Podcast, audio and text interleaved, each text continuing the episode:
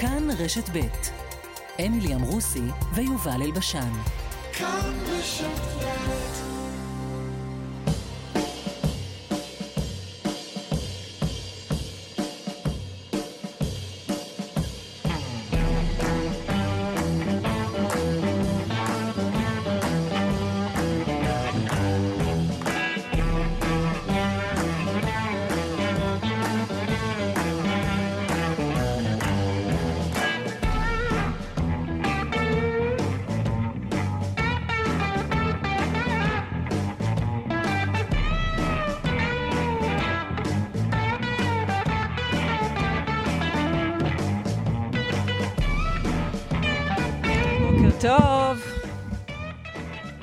בוקר טוב, חג שמח. רגע, שמים אוזניות. בוקר טוב ליוסי תנורי.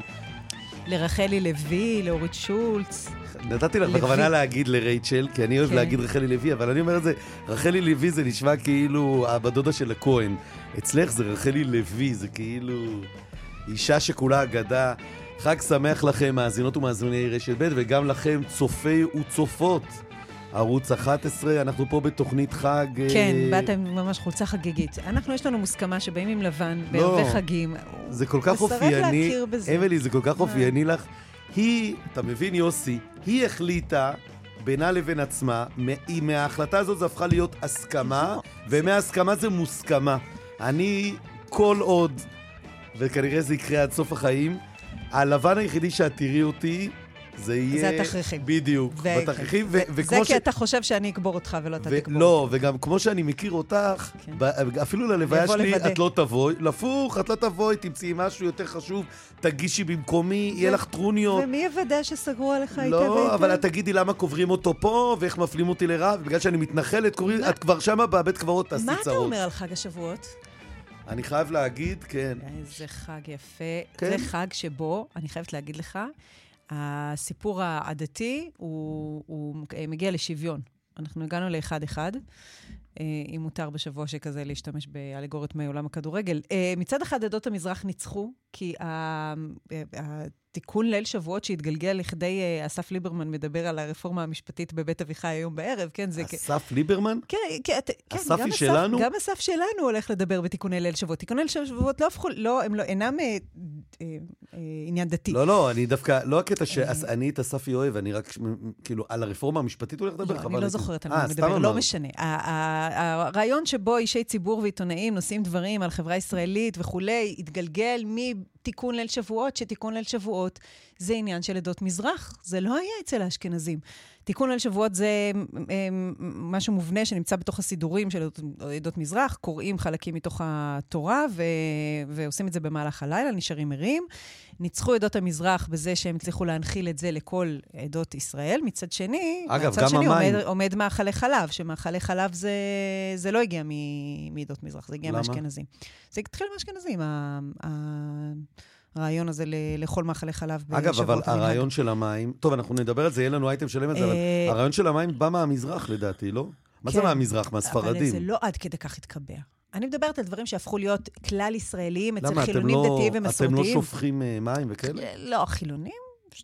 זה הדבר הראשון שיעלה להם ששופכים מים? זה היה בילדותנו בבת ים. אני לא נכון, בטוחה שזה אבל, היום. אבל דווקא זה היה איזה, לא יודע, אני לא... התיקוני ליל שבועות יצאו מתוך אה, עדות... אה, אה, המזרח, ומאכלי חלב יצאו מתוך עדות האשכנז, והנה אנחנו באחד-אחד, וכאן יש לשאול למי שייכת התורה, ואתם במשך עשרות שנים אומרים לנו, אתם נכנסתם, אתם לקחתם לכם, התורה לא שייכת רק לכם, נכון, היא גם נכון, שלנו. נכון. מה אתם עשיתם בעניין? מה אתם עשיתם בעניין? התורה מונחת בקרן זווית, ו- וכל הרוצה יבוא וייטול. מה, האם אתם התיישבתם ללמוד תורה ברצינות פעם, בעצמכם, מיוזמתכם? הקדשתם שלוש שנים לזה, כמו שמקדיש אה, בחור עם כיפה סרוגה? לקחתם על עצמכם לפרש את התורה כמה? באחוז, בסטטיסטית. אני לא מדברת על אה, חריגים. לא, אבל אני אשאל אותך... כמה את, לוקחים את, את התורה? את אישה... את אישה... כשאתה מטיח בי, אתם נכנסתם, אני שואלת, מה לא, אתה אני, לקחת? אני שואל, אני שואל אותך, אבל את אישה דתייה, כן. ישבת שלוש שנים ללמוד תורה? בוודאי, אני כתבתי ספרי תורה לילדים. עשיתי עיבוד פרשות שבוע לילדים, שזה אה, ספרים שישבתי בתור תלמידה ללמוד אותם. אז אני עשיתי עשיתי הגעה על הספרים שידידתי כתבה, ולכן כן. גם אני אה, כאילו מבין בתורה. אה, טוב, אנחנו לא, נדבר... לא, בשאלה רגע. למי שייכת התורה, באמת אני רוצה להחזיר את הכדור אליכם ולשאול מה אתם עשיתם כשאתם אומרים, נכנסתם, לקחתם לנו. מי, אגב, מי, אני לא... לכולם, אני הפוך. איפה אתם הייתם כשעסקו אחרים בתורה? הגישה האישית שלי היא בכלל, אני לא נותן לאף אחד לנכס לי, לא לכם את התורה, ולא ללית הציונות, ולא ללית הליברליזם. אבל למה המילה לנכס? לא, לא. מי ניכס? אני אומר, אני לא... לא ישב אדם ולמד תורה וכתב ספר. ואני, חילוני ואני, גם יכול לעשות את זה. חילונים עושים את זה וכותבים הרבה, וכל ביקורת המקרא... שחסר, אגב, חסר, כל, חסר. כל ה... אתה לא יכול להגיד שמבחינה סטטיסטית, הכמות... למה חסר?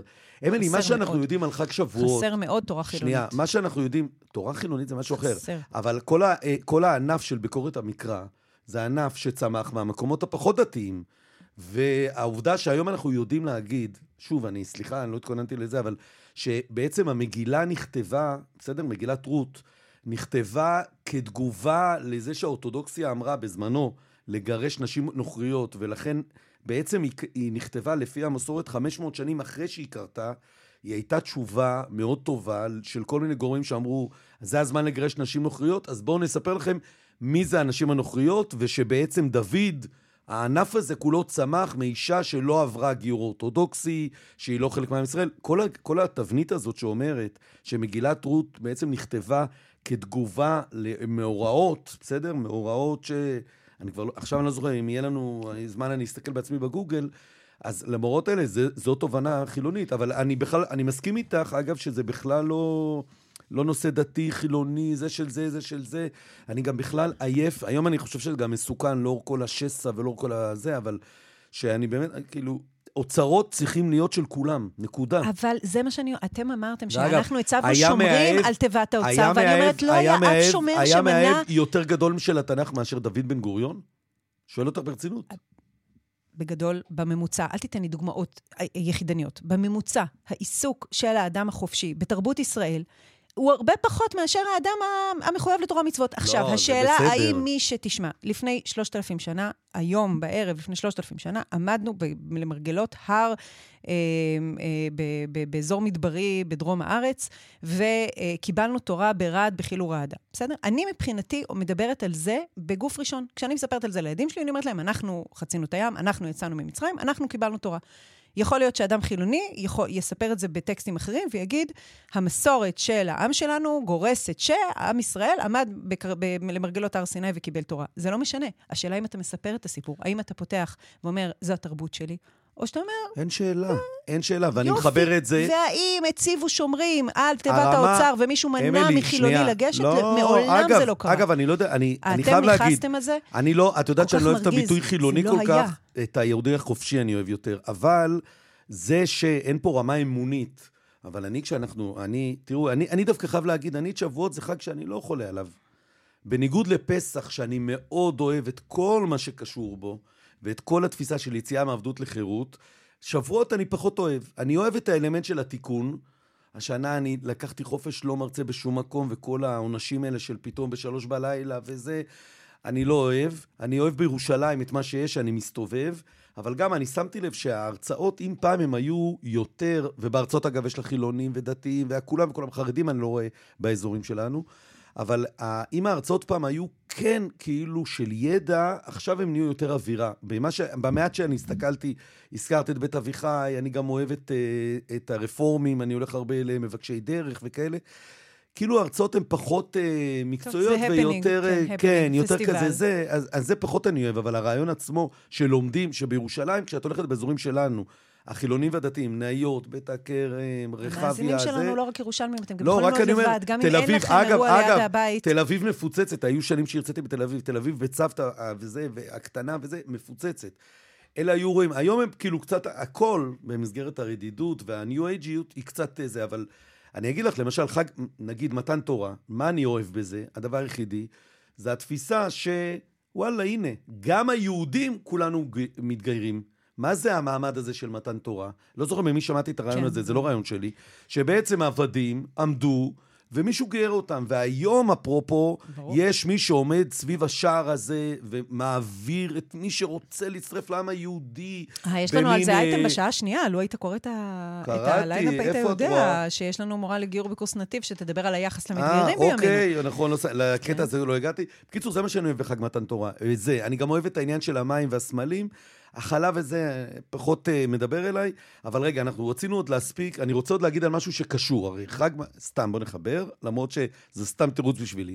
חג, uh, חג שבועות בין השמות, חג הקציר, חג החקלאי, כולנו מכירים, טה-טה-טה-טם.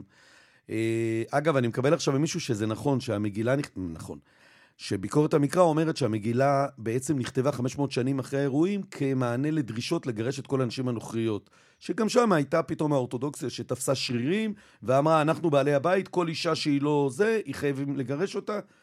כתבו במקביל, בתשובה, את הסיפור על רות ועל... אה, על רות ועל... אה, לא, כן, על רות ועל נעמי. אבל אם כבר אנחנו מדברים על חג הקציר, אז אני רוצה רגע קצת אקטואליה בהתחלה, על משהו שאותי מכעיס, וכבר אני אומר גילוי נאות, בסדר? ועכשיו כשאני אומר גילוי נאות כזה, דורשים ממני להגיד גילוי נאות על זה שיריב לוין ואני חברים. כן. לא משנה שאני לא חבר, לא משנה שלא ראיתי אותו 32 שנה, זהו, ה deep state החליט שיש חברות, שאני ויריב לוין זה חברי נפש. כאילו, הכי, באמת יותר הזוי מזה לא היה לי בחיים. אז עכשיו, אבל עכשיו גילוי נאות אמיתי. מורן, קיבוץ מורן זה קיבוץ שהמשפחה, שאחותי וגיסי חיים שם משנת 81 או 2. קצת אחרי פטירת האבא שלי, לדעתי, הם עברו לשם. זאת אומרת, 41 שנה. השבוע, לפני כמה חודשים, אבל השבוע הזה פורסם, היה שם סיפור שבעיניי הוא חלק מהסיפור העצוב גם שקשור לשבועות. אבל הייתי מספר את זה גם בלי קשר לשבועות. למורן יש עדר שרואה באלפי דונמים שניתנו לו בתור חכירה על ידי מינהל מקרקעי ישראל, היום זה נקרא רמ"י. 40 שנה הם עושים את זה. חלק מהתפיסה של האחיזה היהודית בגליל, במיוחד באזור הזה, מורן זה צמוד לכרמיאל, שצריך. הם עוברים התעללויות וגנבות וגנבות בקר וחדירה לזה וכל מיני כאלה. לאורך השנים הם נלחמים. והשנה רשות מקרקעי ישראל החליטה לתת פרס למי שהורשע, רגע, אני רוצה רק לדייק, הורשע בגנבת, אני הקראתי לך את זה מקודם, אבל uh, רק אני אגיד, הורשע בגנבת, uh, איפה זה? בסדר? הורשע ב-2015 בעבירות של פלישה לשדות מרעה, גנבת עדרי בקר, קשירת קשר לפשע, שיבוש הליכי משפט, תקיפת שוטר לאחר שגנב שש עגלות מחקלאי ליד היישוב חדנס, נעצר כמה פעמים על ידי ארז, ארז היחידה של הפשיעות החקלאיות, בחשד לגנבות אה, בקר וכולי. והנה מדינת ישראל נותנת לו עכשיו פרס. הוא מקבל כ-500 דונם מי שגורעים אותה מקיבוץ מורן לאותו אה, עבריין, לאותו עבריין ערבי. שמאוד רצה להיות חקלאי, הוא גנב ש... כלים חקלאיים כי הוא רוצה להיות חקלאי, והנה מדינת ישראל אומרת לו, בוא תהיה חקלאי. ועכשיו אני אגיד לך, אני קצת ניסיתי לברר, כששמעתי את זה, אני, גיסי, גיסי לשעבר, הוא גיסי תמיד, כן, אחותי והוא התגרשו, הזדעזע, סיפר לי, אני לא האמנתי בהתחלה, והתחלתי לדבר עם כל מיני אנשים שאני מכיר בכל מיני מקומות. גילוי נאות, אף אחד לא חבר שלי, לא, אבל... לא, אני בשוק, יובל ומיקי גרושים. רגע, תקשיבי. לא, חס ושלום, זה גלי ומרק. אה, גיסך זה, כן. בקיבוץ מורן. אה, כן, כן, לא, סליחה, נכון, הם בגושרים, וואי, וואי. אם אמא שלי עכשיו שומעת לא, לא, אותך לא, מתעלפת, עד שנשארה בת אחת במשפחה שלא התגרשה, אבל אתה יודע שיש לי ידע נרחב לגבי המשפחה שלך. לא, לא, כן, כן, אבל משפחת אלבשן עברה כן. גירושים רבים. אה, במהלך הדורות. מיקי ויובל מקיבוץ הגושרים, לא, לא, נשואים באושר, אין, לא נותנים להם. אגב, כן. גם אם הם רוצים, אנחנו כולאים אותם, די, לא יכול להיות. מישהו חייב לשאת את הזה. אבל בקיבוץ מורן זה היה, זה מרק, כן, מרק שיר. גלי, כן. ו, אה, ושאלתי אותם למה, ואז אמרו לי, התשובה שבעצם קיבלתי, שהיא מספרת את הסיפור של התקופה הנוכחית. שבלאו הכי הוא כבר עשה את זה, ובלאו הכי נתנו לו פה ניסיון, ובלאו הכי ככה גם יקבלו כסף, ובלאו הכי הקיבוץ מוותר מתוך 4,000 דונם על 500 דונם, סתם אני אומר, לא זוכר מתוך כמה, אבל זה כאילו, הגיעו לפשרה. עכשיו, מה אני אומר פה? אני מבין את הראייה הכלכלית, ואת ה... אפילו אני מבין את הראייה, נגיד, הלאומית שאומרת, כי אני חושב שלא יכול להיות, כמו שאני חושב שחייב להיות במגזר הערבי אה, אפשרויות לבנייה, ואפשרויות למרעה, ואפשרויות לזה, ברור. אבל, וברור שכאילו מרוויחים, הנה עכשיו, כאילו אנחנו נשלוט בו, כי אנחנו נותנים לו את זה עכשיו באופן חוקי, אז הוא ישלם כסף, דמי חכירה וכולי. אבל ריבונו של עולם, הבן אדם עבריין, שעכשיו יוצא בזכות המעשה העבירה שלו נשכר. עבריין שחטא ויוצא נשכר זה הכלל הכי בסיסי בדיני עונשין שהוא גרוע לחברה. אם אנשים מבינים, בסדר? אם אנשים מבינים שיפלשו לשטחי מרעה ויעשו זה, ויעשו פשיעה חקלאית, ואז אחרי זה המדינה, התגובה שלה תהיה טוב, אתם כבר זה, בואו, אנחנו לא רוצים להסתבך איתכם, בואו ניתן לכם את הפרס. יובלי, למדינת ישראל אין כוח להתעסק עם כלום. ואם טרוריסטים נושפים בעורפנו בעזה, אנחנו נתקפל ונלך. ואם מציקים לנו ביהודה ושומרון, אנחנו נגיד, לא שווה לנו את המחיר ואנחנו נלך. רגע, זה, זה אמילי, שנייה. אותו, זה בוא, על אותה שנייה, שיטה, שנייה. של להגיד, מי שהציק אני, לי והיה עבריין והיה בריון, אגב, יקבל פרס. אז אני, אז זהו, אז אני, אז אני רוצה... לפעמים הפרס הזה הוא גם ויתור על טריטוריות שאנחנו צריכים אותן. רגע, שנייה, שנייה. אני, אני לא, אל, רגע, אל, אל תגיעי עוד פעם לשם, כי אנחנו פה חלוקים, כי אני רוצה לצאת מהשטחים, נקודה. בעיניי זה אותו דבר. לא, אני אומר, בתוך מדינת ישראל, שאני לא אומר ש, שאני רוצה שהיא תישאר בקווי 67, בתוך המדינה הזאת, כל, באמת, אנחנו הפכנו לכל אלים מנצח, כל דאלים כבר. יש לנו זה, ופה מדינה אומרת, ועוד בתשובה שלה הרשמית, לא בבירורים שלי, אומרים, עברו של המבקש, גם בהתאם לפסיקת בית המשפט, לא אמור להוות שיקול מכריע. בקבלת אה, החלטה. וככל אה, שהמדינה תדחה את בקשתו להרשעת ראייה, הכוונה, ראיית צאן, יימצא בלית ברירה משיג גבול או ללא פרנסה. עכשיו, אני מנסה להבין את התשובה. עזבי ברמה הציונית. אתם בעצם אומרים, ואגב, המדינה לא אומרת את זה, כי פלישות, שאני לא קורא, פלישות לדיור ציבורי, אני לא מוכן לקרוא לזה פלישות. אבל כשאנשים פולשים למקומות כאלה, מפנים אותם על ימין ועל שמאל, ולא אומרים שיישארו ללא בית, פה, בגלל הכוח של אותם עבריינים, המדינה מתקפלת, וזה, בעיניי, זה חלק ממה שקורה בכלל עכשיו. מי שיש לו כוח, המדינה לא מתעסקת איתו.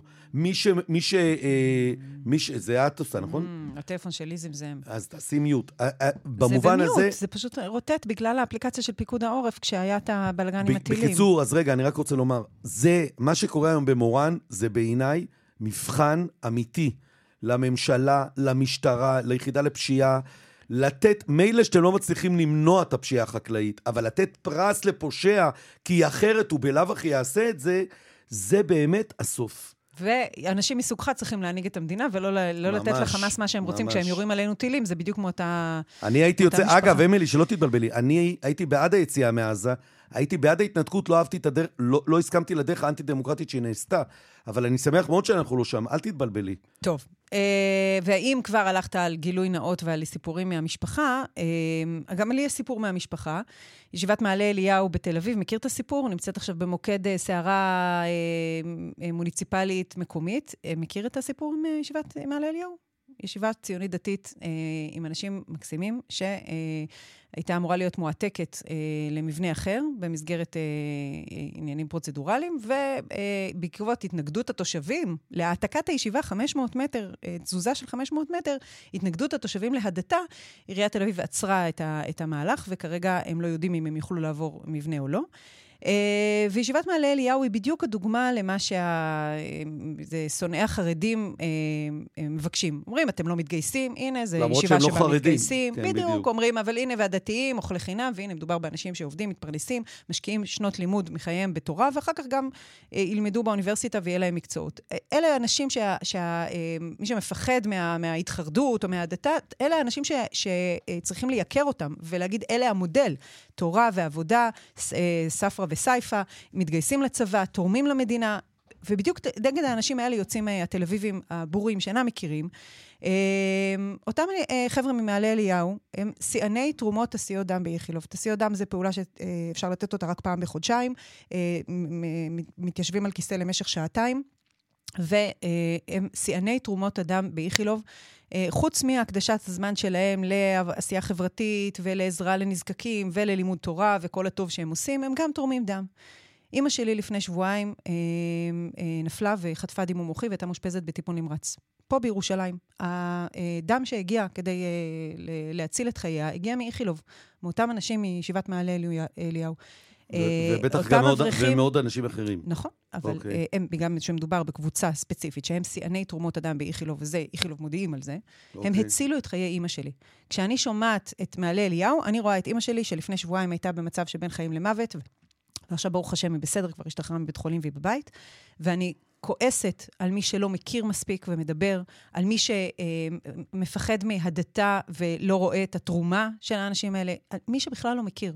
קודם כל תכירו, דברו עם האנשים האלה, תראו במי מדובר. הניסיון להשתלט על תל אביב, אם מישהו מממן אותם, אם מישהו הולך לשלם 15,000 שקל בחודש שכירות כדי לגור בעיר המזוהמת ביותר ב- בישראל, כן, זוגות שהולכים לגור בתל אביב, והם עושים את זה מתוך ראייה שחשוב להם לגור בתל אביב כי הם חלק מהחברה הישראלית, אתם תגידו להם שמישהו מממן אותם? הם האנשים שנקראים הכי קשה כדי להיות במקום שנראה להם נכון אה, במרקם הקהילתי שלהם. אה, וכמו שאמרנו שהתורה לא שייכת לאף אחד, אה, הם, כולם יכולים להצטרף, כן? זה לא ששערי הישיבה או שערי בית המדרש סגורים. אני מניחה שהיום בערב, לא שאלתי אותם, אני מניחה שהיום בערב בלימוד התורה ב... בתיקון אה, ליל שבועות, השערים שלהם יהיו פתוחים. ואם השכנים רוצים להצטרף, אה, לבוא ולהיות אה, חלק מה, מרחש בית המדרש, הם יכולים. ויכולים גם לדבר איתם ולראות מי האנשים האלה. אותם אנשים שהם אה, יהיו ב, ב, ב, בחזית השירות הצבאי ובחזית הפעולות בחברה הישראלית, וגם תרומת תעשיות דם, שזו לא פעולה שהרבה אנשים עושים אה, ביומיום שלהם, הם האנשים שעושים את זה, הם האנשים שהצילו את החיים של אמא שלי. פשוט תכירו. אז אני רוצה רגע להגיד משהו על מעלה אליהו. קודם כל, אני חייב להגיד ש... אני לא אוהב, אני מבין למה את עושה את זה, ואני מקב... וגם אותי זה הכעיס, אבל אני לא אוהב את הביטוי חזית. זאת אומרת, עכשיו התחרות היא מי עושה יותר. עכשיו, זה שיש קבוצה, קראתי לה השבוע בידיעות הפלג התל אביבי, שהיא באמת מתנהגת כמו הפלג הירושלמי, וסליחה גם, האנשים בה באמת בורים, בדיוק, בורים לגבי הצד השני, לא בורים בכללי, כמו הפלג הירושלמי, זה באמת העתק של שנאה, של אה, דרך אחת, של... אגב, ש, שעוד מילא דתיים אני עוד יכול להבין, אבל החילוניות בנויה על הטלת ספקות. זה, זה, זו הגדולה שלנו, זה הקושי, זה האתגר, וזאת הגדולה. אז אני קשה לי בכלל להבין איך אפשר בכלל להיות חילוני ממש, בלי להטיל ספקות בהכל, אלא וללכת, אה, אה, וזה בעצם, זה דת חדשה, בגלל זה אני קורא לה גם פלג התל אביבי, שיש בה דעת תורה, ואומרים, ואין פשרות, ויש בו אמונות, והשוויון הוא השבת שלנו, לא משנה, ואז מצירים את המילה שוויון, כמו שהם מצירים את המילה שבת, ועוד כל מיני דברים כאלה. אז אני מבין למה את עושה את זה, אבל אני מבקש ממש, שנפסיק להגיד מי בחזית ומי תורם יותר, והאם זה הבית ספר הזה בקשת בירושלים, והאם הזה... אני, לא, אני לא, רגע, שנייה. אני מבין כתגובה למה את עושה את זה, כי זה הצד השני שאמר...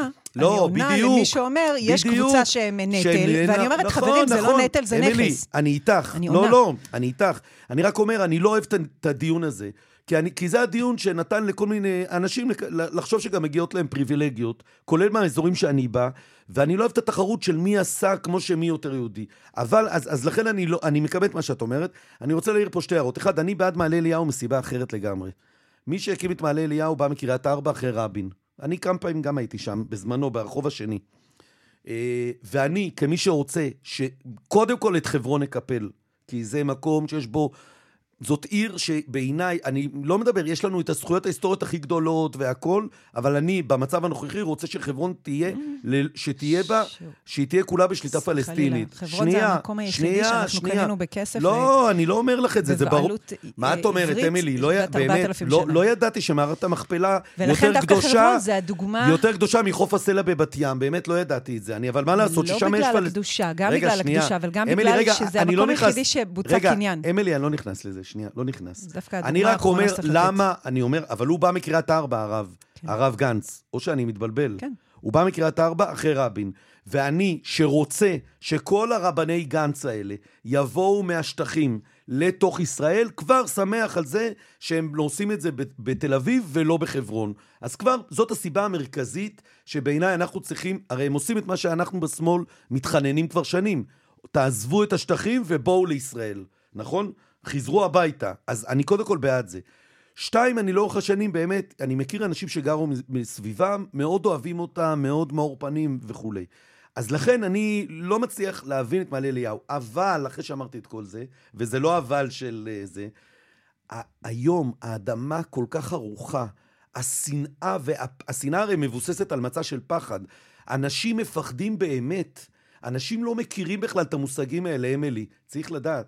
אנשים באמת חושבים שהחרדים וזה, כל מה שהם רוצים זה מחר לעשות רפובליקת גלעד, ושלא יודע מה, שאת תלכי עם כיסוי ראש ולא תוכלי לדבר ברדיו. אנשים, עכשיו אני אומר לך את זה ברצינות, זה לא בדיחה. אנשים מאמינים בפחד הזה, וצריכים להבין את זה ולמגר את הפחד. ו- ולא ישר להגיד, למה הם מפחדים? כי הם מפחדים. ולכן אותו רב, אותו זה, יש לו עליו משימה חשובה מאוד בסיפור הזה, להרגיע את האנשים ולהסביר להם את זה, אבל ישר לבוא ולהגיד שנאה ואנטישמיות וזה, ברור שיש שם אלמנטים כאלה, אבל המצע של רוב האנשים זה מצע של פחד. ואנחנו ברור. חייבים להבין את הפחד הזה.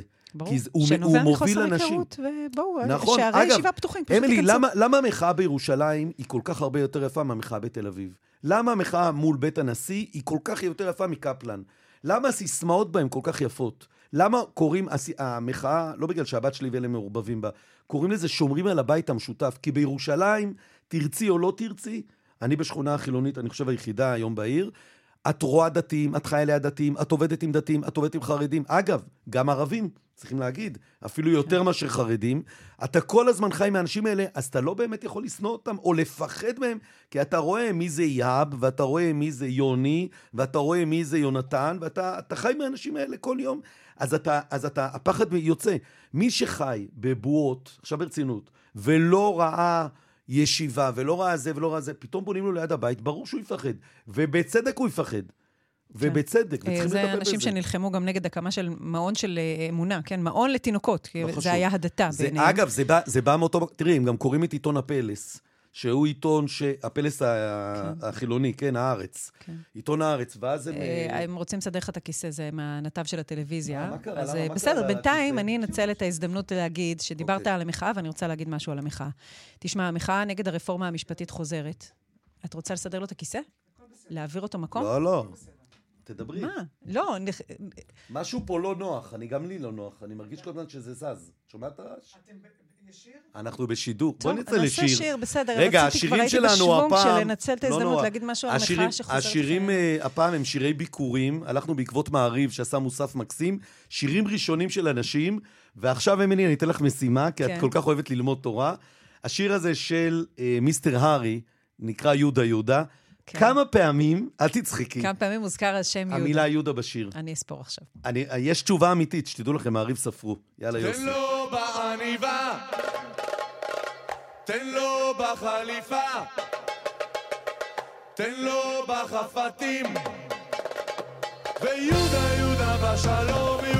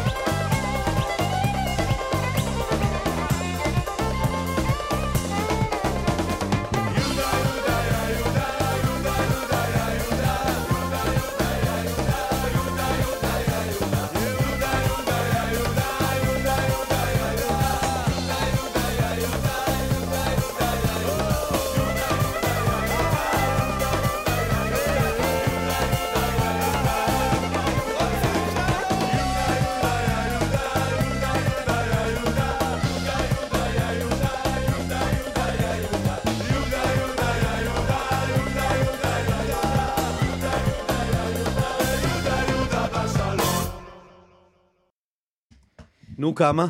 נו, כמה? זה היה 74, אבל לא, אתה דיברת לא איתי תוך כדי. מה שקרה אגב, זה, רק למי שלא הבין מה קרה, זה שהיה פה סיפור כן. השגריר הטורקי, אתה ישבת על כיסא נמוך מדי. ואני נורא נהניתי מהמצב, עד שבאו לתקן את זה. לא, עכשיו אתה יושב על אדמת עיתונים. לא, ועכשיו אני מתחיל להבין למה אני שומע את ה... לא שמעתי טוב באוזן, ו... ניסיתי להבין מי עושה. זה ממש ניצב על הר של טקסטים עכשיו, האיש הוגבה בזכות כן. ערימת עיתונים. את רואה מה זה עם הספר? וטליה יהושע באה לעזור לנו. רק אני אגיד לך שיהודה יהודה, ראיתי את זה מקודם, 135 פעם מזכירים את השיר, את המילה יהודה.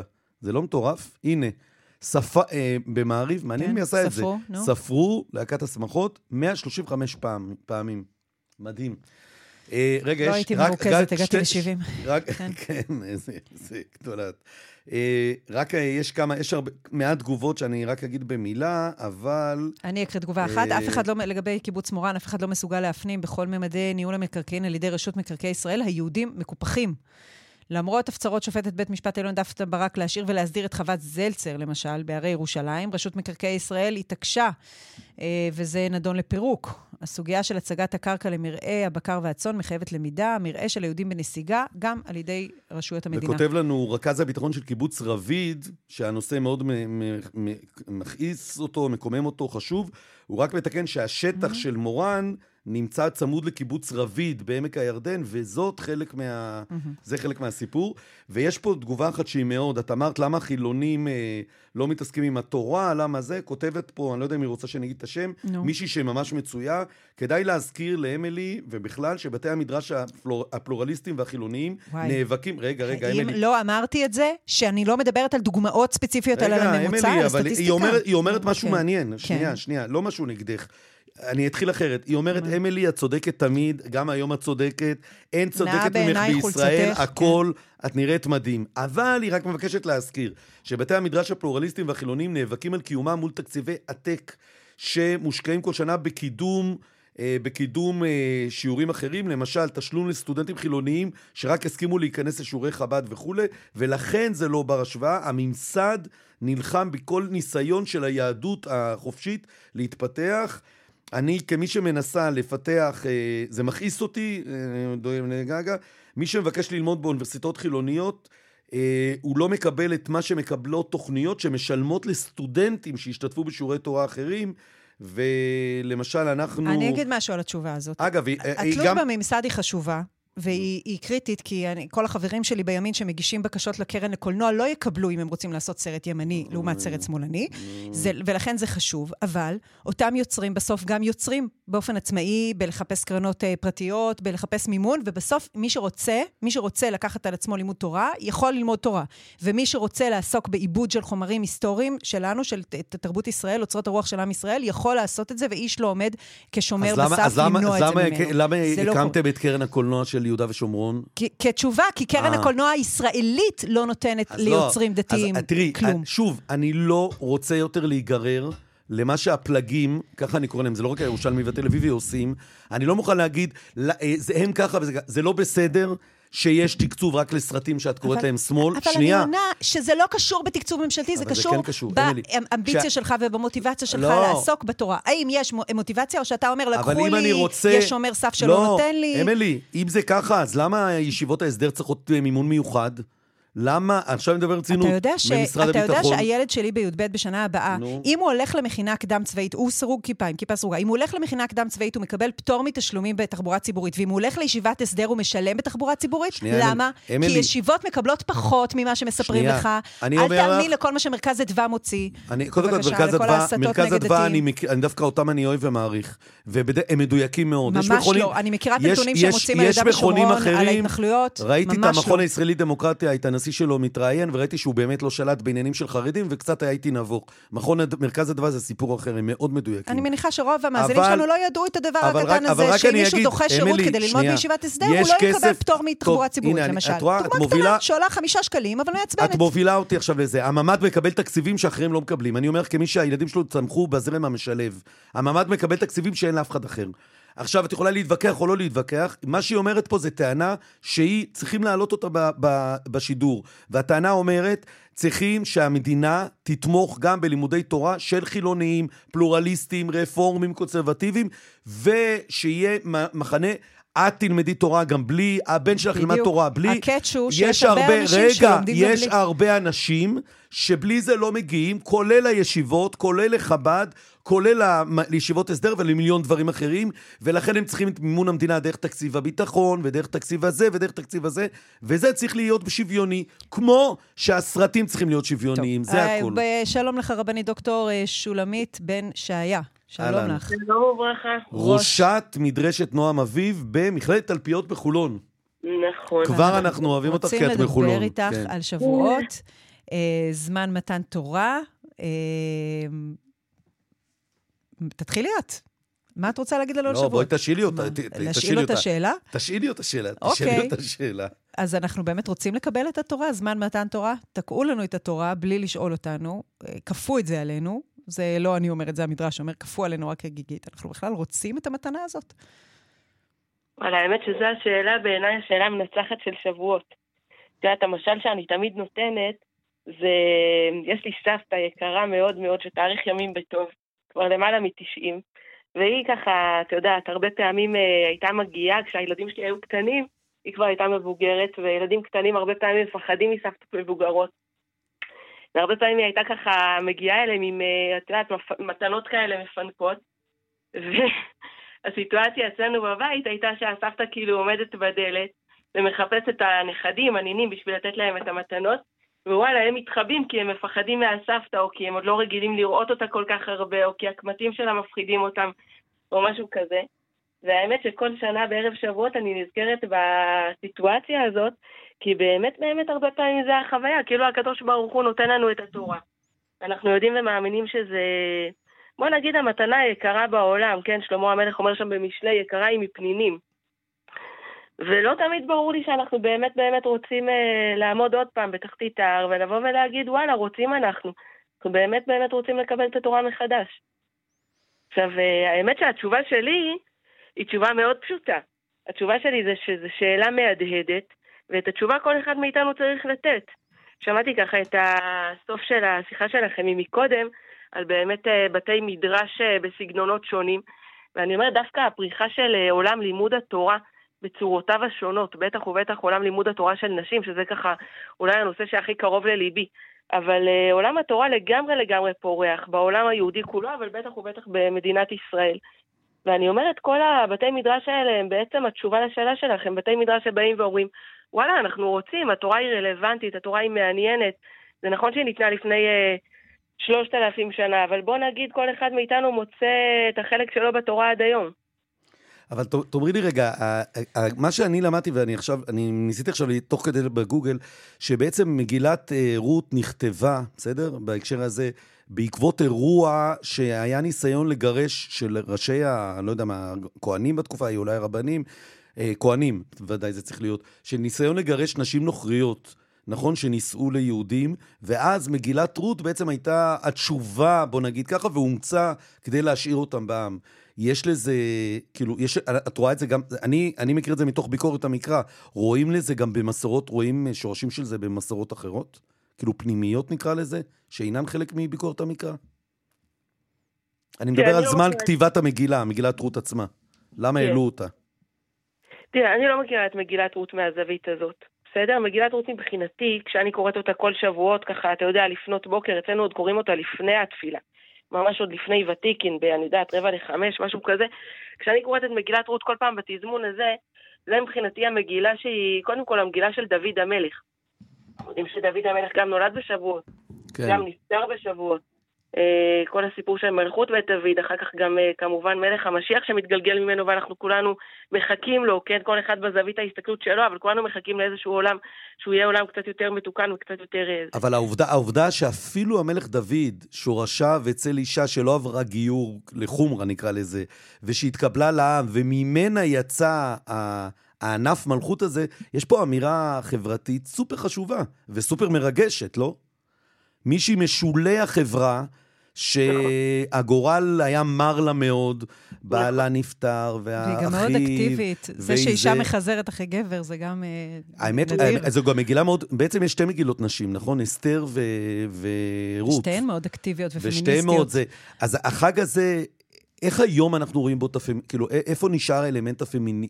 איפה נשאר? מעבר ללימוד, את רואה בו עוד סממנים פמיניסטיים? תראה, אני אגיד לך בצורה מאוד מאוד פשוטה.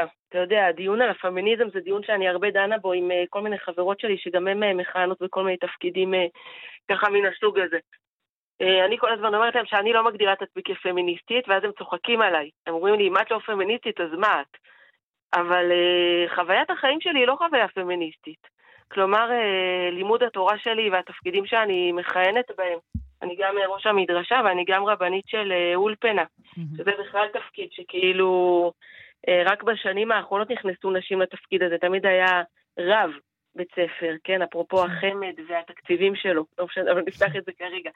אבל בשנים האחרונות הולכות ונכנסות כאילו רבניות, כי מבינים שכאילו עולם לימוד התורה הנשי פורח, ובאמת באמת רוצים uh, לתת מענה. קודם כל רוצים uh, לגדל את הדור הבא של תלמידות שיהיה להם איזשהו מודל של רבנית, ואז ממילא גם זה יגביר את המוטיבציה שלהם לגמור, לגדול ולהתפתח בעולם התורה. Uh, וגם uh, לתת להם מענה. קיצור, אז אני כאילו לא כן. פמיניסטית, בסדר? אבל אולי אני כן, לא משנה, גם על זה לא נתון כרגע. כן בפועלך ובמעשייך, בסוף רבנית ודוקטור, את פמיניסטית. אני חייב להגיד לך, רבנית דוקטור שולמית, ש... זה בעיניי יפה, כמו שאסור לתת לאף אחד לנכס את התורה, כמו שאמילי אמרה, התורה צריכה להיות של כולם. הפמיניזם, שהיא האידיאולוגיה הכי שוויונית שיש, היא בעצם לא רק נשים, היא שוויון לאמיתי נכון. לכולם. גם צריכה להיות של כולם, ולא רק של מי שנכסו אותה, אגב, בדיוק כמו הצד השני, שאומר, רק אני איש תורה. ואגב, פמיניזם, המרואיינת הבאה שלנו על הקו, הזמן כן. שלנו מאוד קצר. ממש במילה, אם תוכלי לתת לנו את המשימה שלנו בערב המדהים הזה של לקבל תורה, מה, איך את תגדירי את המשימה שלנו? כן, המשימה, המשימה היא נורא נורא פשוטה. המשימה היא כל אחד צריך למצוא את החיבור שלו לתורה. בסדר? זו המשימה של הלילה הזה.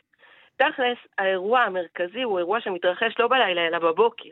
כלומר, זמן קבלת התורה זה הזמן שבו אנחנו ככה לפי האמונה והמסורת, ובעיקר הדברים ככה מופיעים במה שנקרא פנימיות התורה, הרגע של קבלת התורה שחוזר ומתחדש כל שנה מחדש, הוא קורה בזמן שבו אנחנו נמצאים בבתי הכנסת וקוראים שוב את עשרת הדיבור.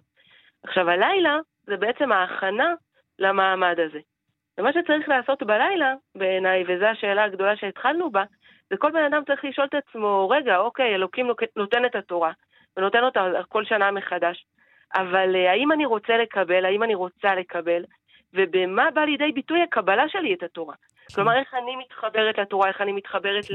לחלקים בתורה שמדברים אליי. האם אני מוכן בכלל להתייצב שוב בתחתית ההר? ממש. הפעם לא בכפייה, ולא כי תקעו לנו את זה והכריחו אותנו, אלא כי אני הולכת עד, עד תחתית ההר עם הלב הפתוח לשמוע מה יש, מה יש בתורה להגיד. בדיוק, אה, בדיוק. תודה רבה, הרבנית דוקטור שולמית בן שעיה, ראש מדרשת נועם אביב במכללת תלפיות חולון, תודה. בשמחה רבה. ואנחנו, חג שמח מאוד, ואנחנו עוברים לספר חדש, עד שלבך, ליבך יתנגן, לימוד ימימה. שכתבה אלומה לב, שהיא מלמדת ימימה וכותבת ועורכת, וזה מרגש טוב. מאוד, כי למיטב ידיעתי זה הספר הראשון עלי כתב, אחרי כל הבלגן של זכויות הקניין שהיו, שמנסה להעלות את אה, שיטת ימימה ואת לימוד שיטת ימימה אה, בצורה מסודרת. בוקר טוב, אלומה. בוקר אור. מזל טוב לספר החדש והיפה. מאוד מזל טוב. נתחיל בשאלה קצרה אה, רגע, רק, ש, ל... רק שאלה, זה שאלה, זה נכון זה הספר הראשון, נכון? אה, זה לא הספר הראשון, אבל אה, זה לא הראשון, בין הראשונים כנראה, אני חושבת אבל שהוא כנראה, אולי הייתי קצת יומרנית להקיף אה, הרבה מהלימוד, שזה... כן, זה אכן מקיף, זה 110 פרקים, לימוד ימימה, שיטת המודעות מפיה של ימימה אביטל. ואני רוצה לשאול אותך בשאלה הראשונה את הקשר לזנב של הרעיון הקודם. שיטת ימימה ושבועות, אנחנו בערב שבועות. נכון. יש קשר? אה, תמיד יש קשר. אני חושבת שאני אומנם אה, דתייה בהנהגותיי ומאמינה במה שהתורה, בזה שהתורה ניתנה לנו, אבל אני חושבת שיש קשר רחב יותר. זאת שאלה מאוד עמוקה, האם אני מוכנה לקבל הנהגות מוסריות לחיים שלי. וזה, כל אחד בוחר לו את ה... יש מוסר כללי, אבל כל אחד בוחר לו כמה לקיים. אני חושבת שהלימוד, אה, אחד הדברים המיוחדים בו זה שהוא לא בכפייה, ימימה אומרת שאין כפייה ברוחני, אלא הוא בא באיזשהו מקום של לראות כמה טוב קורה לי כשאני עושה דברים שהם אה, טובים לי, טובים לעולם. לחלופין גם אני רואה כמה רע לי כש, כשלא טוב לי וכשזה גם משפיע על כל הסביבה, שאנחנו משפריצים את הכאב שלנו לכל עבר. אה, בספר עצמו יש פרק על שבועות, שבו התמקדתי בכלי של מידת רוחק אה, שימימה נתנה, שזה בעצם עם ישראל מגיע לתחתית ההר, והם לא מקבלים את התורה מיד, הם צריכים להיטהר שלושה ימים, לכבס את השמלות, לייצר טהרה פיזית ורוחנית. ודווקא שם הבאתי גם משהו קצת יותר דוסי של הרב אה, קוק, שמדבר על זה שאדם עייף, הוא לא יכול לקבל, הוא לא יכול לקלוט רשמים חדשים. צריך רגע לנוח עד שהוא ככה אה, פנוי בכלל לשמוע. וימימה קוראת לזה מידת רוחק. כלומר, קחי צעד אחד אחורה, תתנקי רגע, תיישרי את המחשבה. הרבה פעמים היא אומרת, לכי תנוחי קצת, כאילו, תני לעצמך אה, כמה דברים ככה טובים ומפנקים, לפני שאת אה, בכלל מתחילה לחשוב על לקבל משהו כל כך גדול. כי כשאנחנו מאוד ממהרים לקבל ורוצים, אנחנו קצת באים לזה בהפרזה, בהגזמה, ב... זה לא יוצא טוב בדרך כלל. תגידי, שיטת ימימה, ימימה עצמה, ימימה אביטל הלכה לעולמה כבר לפני 24 שנים, נכון? ב-99. נכון. והשיטה שלה ממשיכה להתפתח... למה אני שאלתי אותך על האם זה הספר הראשון? אני מכיר ספרים אחרים שיצאו, אבל למיטב אז הבנתי, הייתה, הייתה מחלוקת אם בכלל להעלות את זה על הכתב, לא רצו, לא היה זכויות קניין וכאלה. והשאלה היא, האם השיטה הזאת של שיטת ימימה, שהיא מאוד ככה כובשת לבבות, אגב, חילונים, דתיים, מכל הסוגים, מכל האפשר... אין פה בכלל, אין גבולות לשיטה הזאת. נכון. אה, ובאמת היא, היא, היא רוכשת לבבות, היא כאילו ממשיכה להתפתח מאז 99, מאז שימימה אה, עזבה אותנו? קודם כל, מה שימימה נתנה היא נתנה, כלומר אין אה, חומרים חדשים, למרות שיש המון חומרים שהולכים ומתגלים. אני יכולה לומר שזה אחד מהפרויקטים הגדולים שלי, לגלות ולהביא עוד ועוד חומרים מכל מיני מחברות של אה, תלמידים שלמדו אצלה. אני יודעת שיש הרבה מורים שמתחילים לעבד וגם לכתוב אה, בשפת הלימוד בעצמם, אני פחות עושה ככה. אבל אני חושבת שמה שבעיקר התפתח זה היכולת להבין יותר את השפה. המילה דיוק למשל, שהיא גם מילה שאולי קצת מאוסה כבר בשפה mm-hmm. העברית, כי לדעתי, לדעתי היא פשוט לא מתפרשת נכון, אה, נכון לפי, נכון. לפי הלימוד. לפ, לפי הלימוד, נכון. כן, אבל, אה, אבל זה מילים שיש הרבה מילים שהלימוד אה, הפיץ אותם באיזשהו אופן. אני לא יודעת אם לקחת על זה, כן, אני בטח לא אקח על זה קרדיט באופן אישי, אבל אני חושבת שהלימוד נעשה יותר מובן. כשאני התחלתי ללמוד בגיל 20, שזה היה לפני הרבה שנים, אה, לא הבנתי כמו שאני מבינה היום. יש משהו בזה שלועסים את אותו דבר שוב ושוב, ופתאום מבינים מעוד כיוון ומעוד זווית. ו... וגם, הגיל עושה, גם... וגם הגיל עושה את שלו. כשאת, כשאת אומרת מידת רוחק, אני קראתי את זה רק לכבוד, ה... בעצם במסגרת הספר שלך, זה משהו שאני לא בטוח שבחור צעיר הייתי יכול להבין את זה, ואפילו להסכים. או כשאתם מדברים על עומס, אז זה עומס אחר לגמרי ממה שאנחנו כן, מכירים. כן, והיום אני מבין, היום אני ממש מבין את ה... אני מבין את זה כאילו, אני, אני חושב שאני מבין. אבל בעצם שיטת ימימי, מה שאת אומרת על אומה, זה שעדיין... אה, הרי אנחנו לומדים את זה דרך התלמידים הישירים שלה, שהיום כבר יש דור שלישי אפילו, נכון? אולי אפילו רביעי, של תלמיד של כן. תלמיד של תלמיד. אבל, נכון. אה, אבל אה, אנחנו עדיין, כאילו, את מנסה עוד לאתר את חומרי המקור, נקרא לזה, של התלמידים שרשמו מפי את המחברות האלה. זה עדיין, המלאכה הזאת עוד לא הושלמה, למרות שעברו 24 שנים. אז אה, כל אחד ככה יושב על המאגר שלו. אני לשמחתי, ככה יש הרבה שמסכימים לתת לי, ו... אמ, אבל אני לא יודעת אם בעצם יהיה אפשר להקיף, אני יודעת שגם אנשים שישבו עם ימימה לשיחה אישית כתבו את הדברים, וזה גם אה, היום יכול להיות חלק שאנחנו לומדים. כלומר, אי אפשר באמת להגיע להכל, ואני גם אגיד שאני רואה הרבה חלקים שחוזרים על עצמם. כלומר, הייתה mm. תמה, היה משהו ש... Mm. אה, יש חידושים תמיד, אבל גם... ולעצם העניין, החשיבה ההכרתית. אה, כן. שמלמדת אותנו להבין את חלקי הנפש שלנו ולהיות מודעים לכל מה ששוכן בתוכנו, להסתכל עליהם באופן חומל וסקרני, זה כאילו, זה, זה, זה, הספר שלך נפל לעולם בתקופה שבה הוא יכול ליפול לעולם. כי כולם, בין אם הם בשיטת ימימה ובין אם בכל שיטה אחרת, כולם מנסים להבין את עצמם. המשימה של להתפענח הגיעה היום לשיא, האנושות עוד לא הייתה במקום כזה של חתירה אל פענוח עצמי כמו שהיא חושבת? היום. בטח, כולם לומדים אגב, שיטות תמיד, מודעות, תמיד, כולם תמיד עושים סדנאות אה, צמיחה, כולם הולכים לריטריטים. האדם חיפש משמעות תמיד והבנה של הזה, לא? זה אף פעם לא היה כל כך, עם השקעה של כסף וזמן כמו שיש היום. העמל של הדבר הזה, של לחצוב את עצמי מעצמי. ואני חושבת שהספר שלך נפל לעולם, לעבודת נפש שמגיעה בדיוק בזמן שבו האנשים מוכנים לה.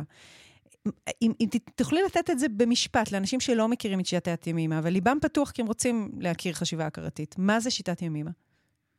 אני חושבת, אני אמשיך במילים שלך, הלימוד הוא מאפשר לנו להיות הכרתיים, כלומר להכיר מה קורה בתוכנו ולעצור קצת תגובות אוטומטיות. רוצה להמשיך את מה שאת אמרת, הנקודה הזאת של להתפענח בתוך הלימוד היא לא בסוג של מרכוז עצמי, אלא הלימוד כולו נשען על ואהבת לרעך כמוך. כשאני מפענחת את הקשיים שלי ומה לוחץ זה בדיוק על הנקודות שמפוצצות אותי, ומתחילה לעשות שם עבודה, אז כל המרחב מתנקה.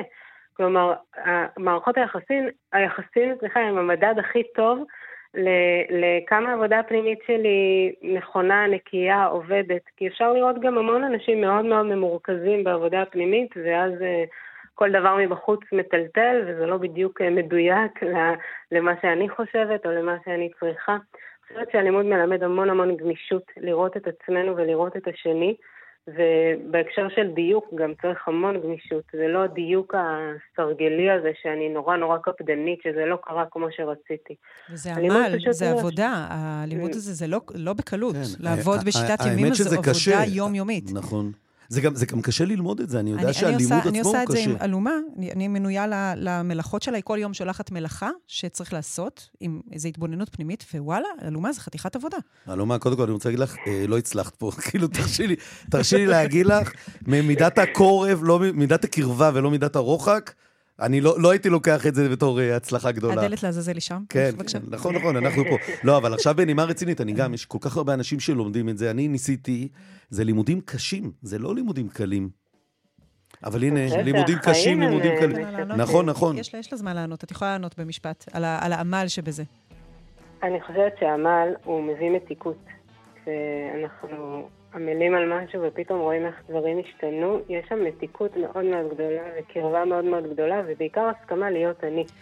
כי כשקשה לנו, אז אנחנו, הבן אדם הראשון שאנחנו מתרחקים ממנו זה אנחנו. אנחנו מנסים לברוח מעצמנו כאילו אנחנו אשמים בקושי שלנו. והעמל הזה הוא מאוד מאוד מקרב. ומתוק. ספר חדש, עד שליבך יתנגן, לימוד ימימה. אני אגב, אני, אני אומר עד שליבך בשבילי, כי אני קורא את זה בשבילי, כן, וזה בסדר. כן, זה לא מנוקד בכוונה, כן, כן, זה לא כן. מנוקד. אלומה לב, ידיעות ספרים. אה, מקסים. חשוב, חשוב, יישר כוח. ו... כן. שטיינזלד של, של אה, תורת ימימה, כל הכבוד. זה יופי, חלק ממתן תורה. אנחנו פרסומות וחוזרים.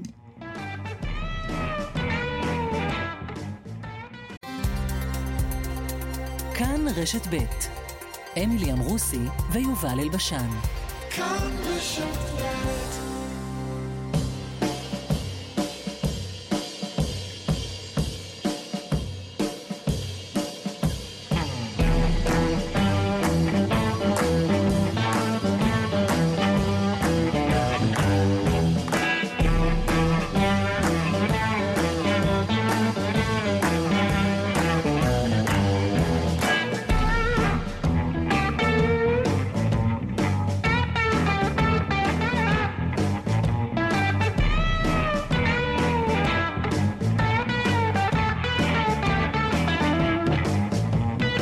חזרנו, חזרנו לשעה השנייה, הצטרף לכוחותינו יוראי פיקר. פיקר או פיקר? פיקר הוא אמר. פיקר? אני הקשבתי לו. גם, לא, אני גם, אבל, כש, אבל כתבתי ועכשיו אני לא ניקדתי. אז ברוכים הבאים, ונשארה איתנו כמובן רחלי לוי. לוי. לוי, אמרתי את זה כדרכך. אה, אנחנו לא נקרא את התגובות, יש פה רק תגובה אחת מהמכון הישראלי לדמוקרטיה. אני טענתי שהנשיא שם, יוחנן פלסנר, אה, לא היה בקיא ב... לא היה בקיא בנתונים לגבי החרדים, לפחות מה שאני יודע, לגבי ליבה וכאלה. אה, כותבים לנו מהמכון שזה לא נכון, יש ויכוח על העובדות, הם העבירו את הנתונים, ושאין אה, ליבה, שאין פיקוח של משרד החינוך, וזה ששר העבודה אמר את זה, זה לא נכון. אה, אז אני חוזר בי, בסדר? במובנים האלה. אה, וטעיתי כנראה כשאמרתי את זה. לא כנראה, טעיתי. אה, טוב, בהמשך למה שסיפרת על קיבוץ מורן, שלחו לי שיאיר קראוס, אה, עמיתנו, חברנו, מפרסם אה, עכשיו בטוויטר על הצתה נוספת, הלילה, של חניון אוטובוסים שלם, חברת אוטובוסים ששוב ושוב הציתו לה את האוטובוסים בגליל, כדי לקבל מהם פרוטקשן. אני חושב שיאיר קראוס. הוא זה שפרסם את הסיפור של מורן. אני, לא, אני כמעט בטוח. מתאים לו, אה, הוא חרוץ מאוד וגם אה, איש הגליל. אה, אה, אה, הציתו שוב ושוב את האוטובוסים בגלל פרוטקשן. חברת האוטובוסים לא יכלה לקבל ביטוח לאוטובוסים, כי אף חברת ביטוח לא מוכנה לבטח במצב הזה, אז הם העבירו את האוטובוסים שלהם למקום נסתר ביישוב שבו הם לא היו לפני כן. אנשי הפרוטקשן הגיעו גם לשם, והלילה הציתו אה, את כל האוטובוסים בחניון. אה, יותר מעשרה אוטובוסים הועלו, הועלו באש באופן אה, מוחלט. אה, זה, זה המצב בגליל. אה, בעניין אחר, השבוע הלכה לעולמה במשקל 27 קילו, אה, הדוגמנית לשעבר קארין באומן. והזעזוע המוצדק היה עמוק, וגם העלאה למודעות של סיפורי אנורקסיה אצל צעירים וצעירות בהיקפים מאוד מאוד גדולים. מחלה של עשרות השנים האחרונות, שהולכת וממדיה הולכים ומתעצמים משנה לשנה. והשיחה הייתה, אני רוצה פה לבקר את השיחה הישראלית. השיחה על קרין באומן ועל המצב של האנורקסים, שסובלים ממחלת האנורקסיה, הייתה בעיקר אה, אה, חיפוש אחר אשמים ואחראים אה, מחוץ לדלת ביתנו, אה, רשתות האופנה והמפרסמים. והאינסטגרם, והמשפיעניות באינסטגרם, ובתי החולים אה, שאין בהם מספיק מקום, ומשרד הבריאות שלא נותן מספיק תקנים למטפלים ופסיכיאטרים, וחסרים ככה וחסרים ככה, ומאשימים את כל העולם. ומה שהיה חסר לי, ועל זה אני רוצה לדבר, זה מה קורה בתוך הבית. אה, כי אותם נערים ונערות, נכון שמדובר במחלה ובפתולוגיה, ואף הורה לא יכול למנוע תחלואה, אבל אה, לדבר על האחריות שלנו, ההורים, מגיל מאוד צעיר. האם הילדה שלי, כשהיא הייתה בת חמש, שמעה אותי אומרת, אוי, אני לא אוהבת את איך שאני נראית, אני שמנה, אני צריכה לרזות, שאני מסתכלת בראי והילד או הילדה שלי נמצאים לידי, מה הם רואים? הם רואים תדר של אדם שלא מרוצה מעצמו ומתעב את הגוף שלו. האם אני מרחיקה את קערת הבמבה מהילד היותר שמנמן בבית, וכן מתירה לילד היותר הזה לאכול במבה? האם אני אומרת לילדה שלי או לילד שלי, טוב, אכלת מספיק, אה, אין צורך להמשיך? או תיקח לעצמך מלפפון, למה אתה אוכל אה, עוגה? השיחה על, על אה, מזון בבית צריכה להיות במונחים של בריאות, לא במונחים של uh, מה גורם להרזייה ומה גורם להשמנה, כי זה מה שמייצר הרבה פעמים את החולי, וגם קארין בעצמה אמרה שמה שייצר חולי הייתה דחיפה מהמשפחה לרזות, והצלם אופנה שאמר לה, תרזי חמיש, עוד חמישה קילו ואת לא תפסיקי לעבוד כל החיים. ואת עוד, עוד, עוד חמישה קילו האלה ניסתה לרזות כל החיים עד שלא נשאר ממנה כלום. והטקסטים שלנו כהורים, זה קודם כל, ברור שיש גם אחריות על המדינה ועל המפרסמים, והכל נכון, אבל זה מתחיל במקום שבו הילדים האלה גדלים. והדבר הראשון שהם פותחים את העיניים ורואים זה את ההורים שלהם ואת היחס של ההורים שלהם לגוף שלהם. גם אני מתמודדת עם דיאטות כמו כל אדם בעולם המערבי, ואני מאוד מאוד משתדלת להגיד, זה בריא או לא בריא, זה נכון לגוף שלי, זה מחזק את הגוף שלי או לא מחזק את הגוף שלי, ולמשל, אה, אגוזים זה דבר מאוד משמין, אבל בריא, או כל הזירו זה דבר מאוד לא משמין, אבל מאוד לא בריא. אז האם אנחנו נמנעים רק מהדברים לפי הערך הקלורי שלהם, או גם לפי הכבוד לגוף שלנו, הבריאות לגוף שלנו, אחריות שלנו גם על השיחה בתוך הבית, איך אנחנו מתייחסים לעצמנו, איך, איך אנחנו מתייחסים לאוכל, איך אנחנו מרחיקים אוכל מילד, זה דבר שחשוב להגיד. זה לא רק אצל האחרים. אבל, אבל הרבה פעמים, זה, זה, אנורקסיה זה, זה, זה התמודדות קשה מאוד.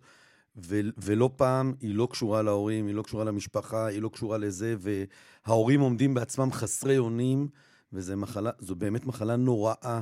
לא היה פה האשמה. לא, לא, ש... אני אומר, מי שכבר כן. חלה. אבל כן, יש ערך מצטבר למה סופג, אה, סופגת נפש צעירה. בכל המקומות שבהם היא סופגת, היא סופגת את זה אני, מהדודים והדודות, היא סופגת את זה מהמשפעניות באינסטגרם. שמנופוביה זה דבר שמכעיס אותי מאוד. גם אני מקבל, אותי זה לא, אני לא סופר את זה, אבל מקבל הרבה הערות. אני בעצמי גם צוחק על זה, על עצמי, ואולי גם זו טעות.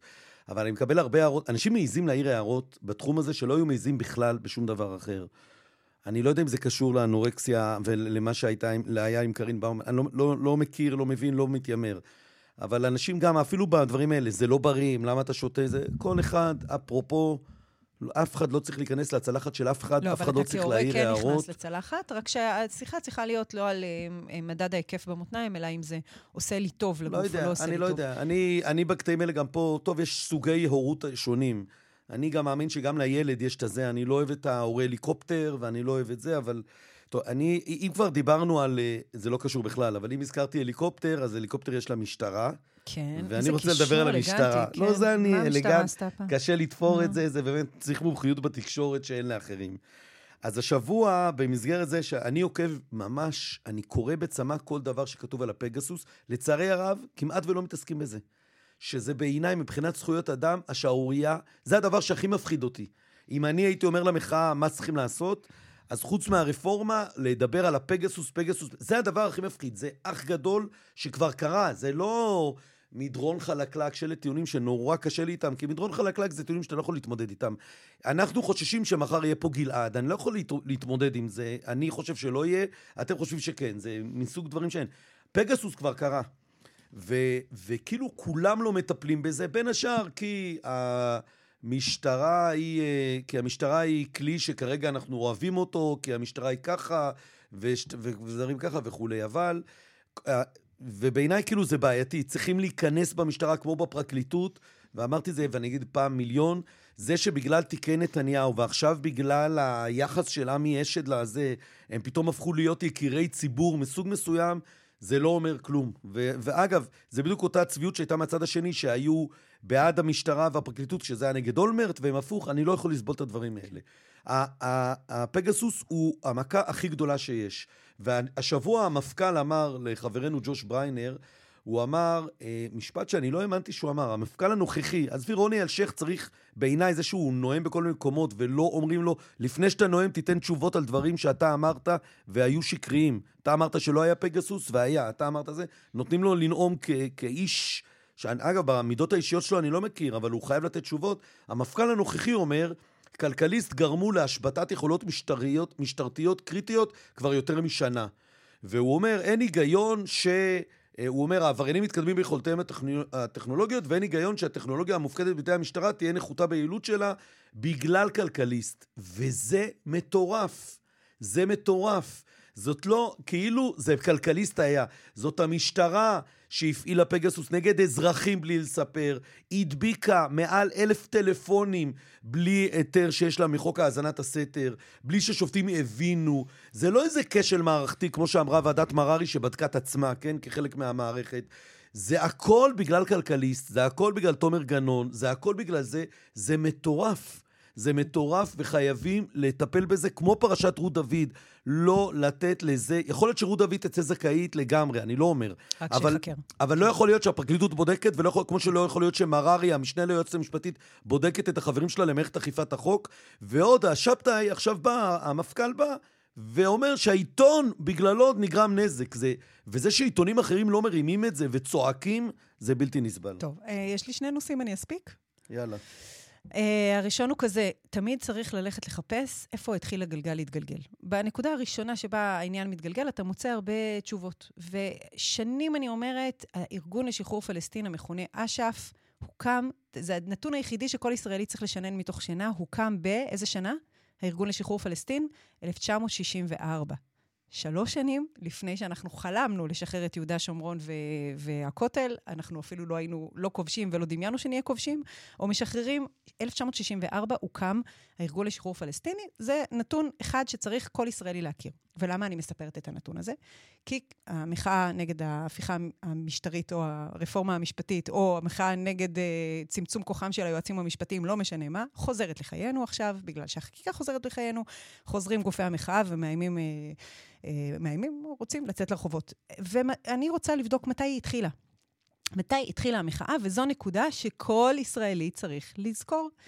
Uh, בנובמבר היו הבחירות, ב-29 בדצמבר, בדצמבר הושבעה הממשלה, ממשלת ימין מלא מלא הושבעה ב-29 בדצמבר.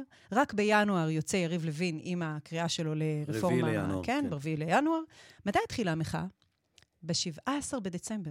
שבועיים לפני שהממשלה הושבעה, שבועיים אחרי שהיו בחירות. את טועה. לא טועה? לא, לא, לא בתאריכים.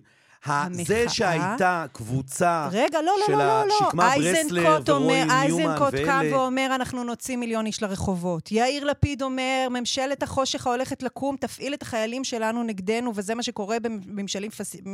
פשיסטיים בעולם. אנחנו נצא לרחובות, עומדים בגשרים. החל מה-17 בדצמבר, תסתכל בוויקיפדיה, מתואר רגע אחרי רגע, אני כן, פשוט קראתי את כל האקשן. כן, אבל זה לא המונים, אמילי, זה הקבוצה, אני, זה מה שאני לא, אומר. לא, זה לא משנה. המימון, ההחלטה שאנחנו הולכים להבעיר את המדינה, התחילה ברגע שבו הצד המפסיד מבין שהוא לא לקח את הבחירות. וגבעת הקפיטול פוגשת את גבעת חלפון אינה עונה. כשאנחנו מגיעים למצב שבו קבוצה אומרת, השלט... היה פה בחירות ואנחנו לא מקבלים את תוצאות הבחירות, אנחנו רוצים לעקר את המנגנון הדמוקרטי הבסיסי, מ... אין, מקו... אין זמן לשיר, נשמה. יש, אין, יש. לא, לא, תמשיך לסיים. היא, היא חישבה את השעות כשלא אה, היית פה. אנחנו אוקיי. הולכים לפרסומת אחר כך. טוב. ו- וזה לא יפה שאתה לוחש בזמן שהמאזינים מאזינים לי, לדבריי הנבונים. הפוך, אתה, את אמורה, חלק מהמקצועיות שלך זה כאילו כל להמשיך. מה שצריך לדעת, חברים, על המחאה, זה שהיא התחילה שבועיים לפני שדיברו על רפורמה. ולא משנה מה היה עכשיו, לא משנה אם זה הכסף תקציבים לחרדים, או הכרעות לגבי יהודה ושומרון, ח'אן אל-אחמר, אני לא יודעת מה, זה לא משנה מה.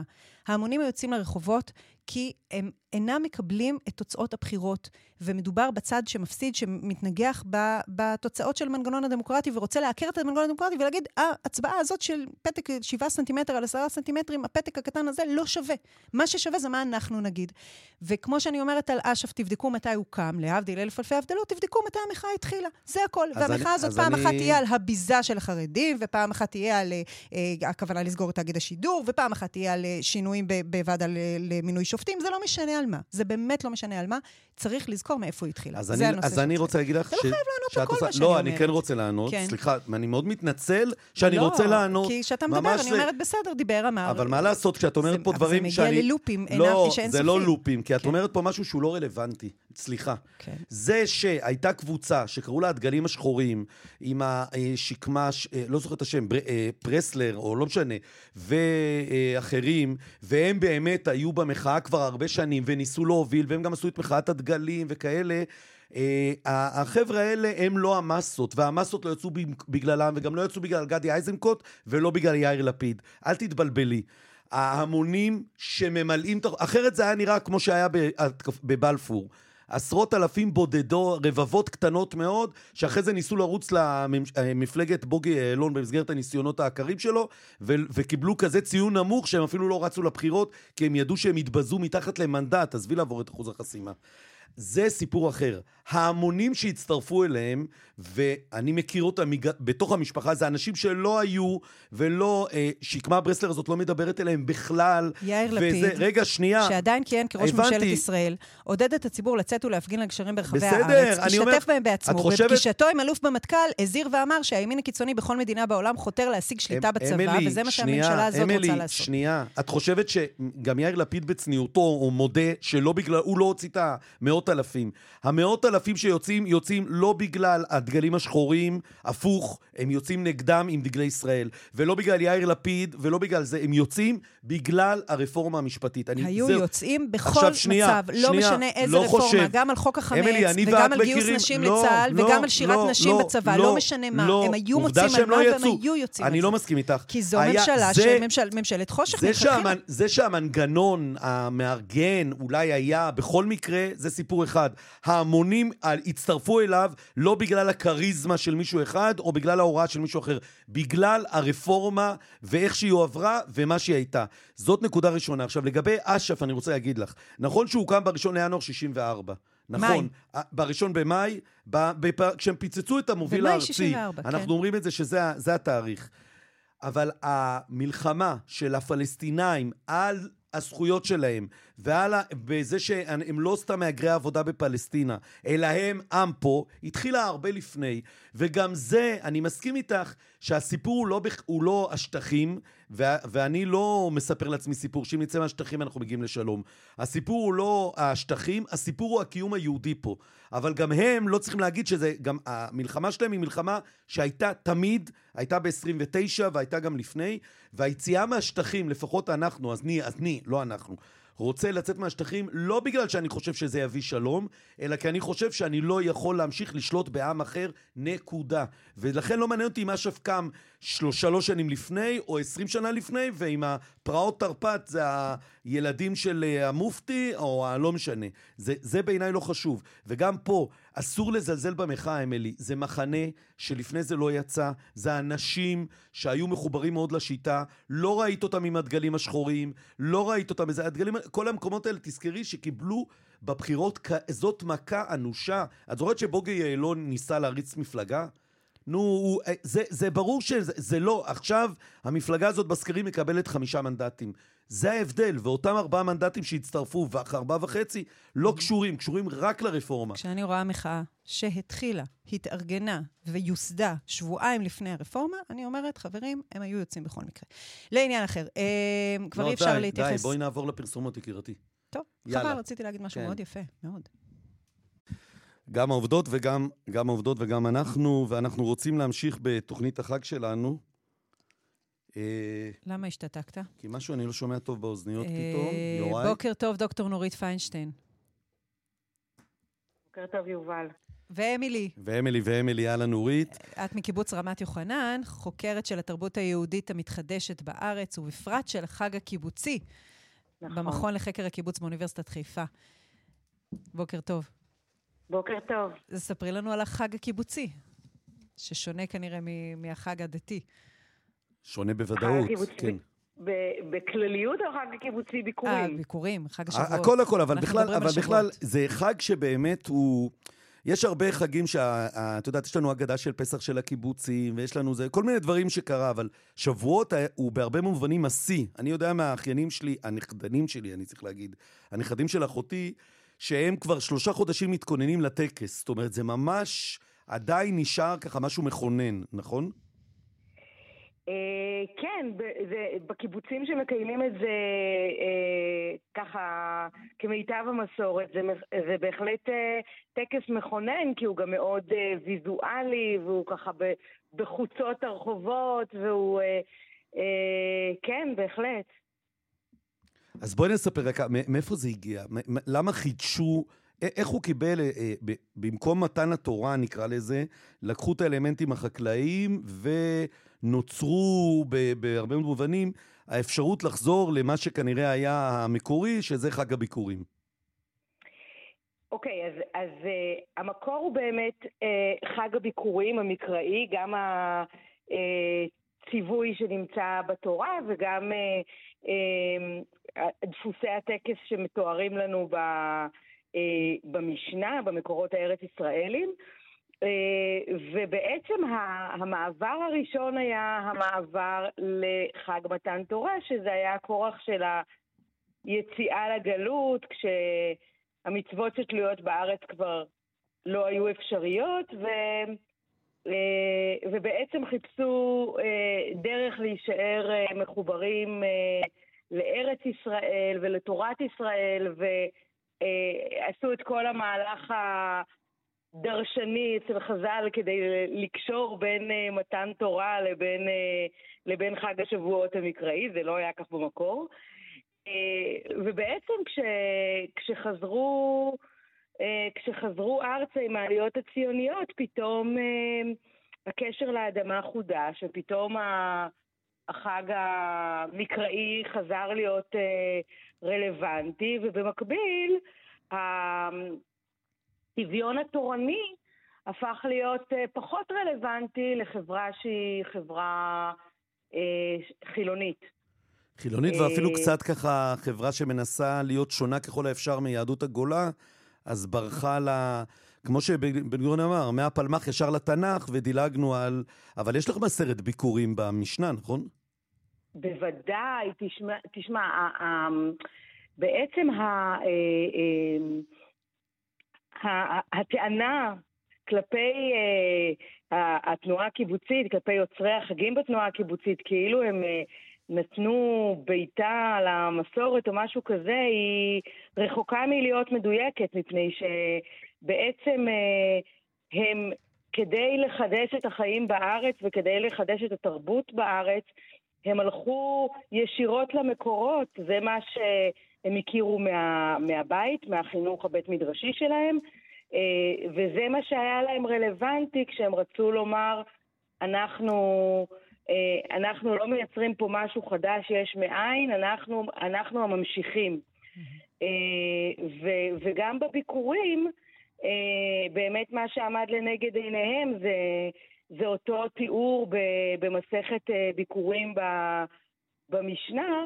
כן, ו... אבל שם, שם מביאים את, ה, את התנא אל בית המקדש. נכון. ובקיבוץ אז מ- המש... מביאים אותו, רק מהללים את, את עבודת האדמה, בלי להביא את זה לאיזה אה, כוח גדול נכון, יותר. נכון, נכון, וזה באמת אה, אה, אימוץ של המעטפת, אם אפשר להגיד את זה ככה, כי, כי, זה, כי, כי בכל החגים האלה השתמשו במקורות, אבל לקחו אותם אה, למקום הלאומי, למקום ההיסטורי, למקום החקלאי, ובאמת... אה, אה, אבל, הכיר, אבל, הכירו, אבל הכירו את המקורות. זאת אומרת, לא, לא, לא היה פה... בוודאי, והשתמשו בהם.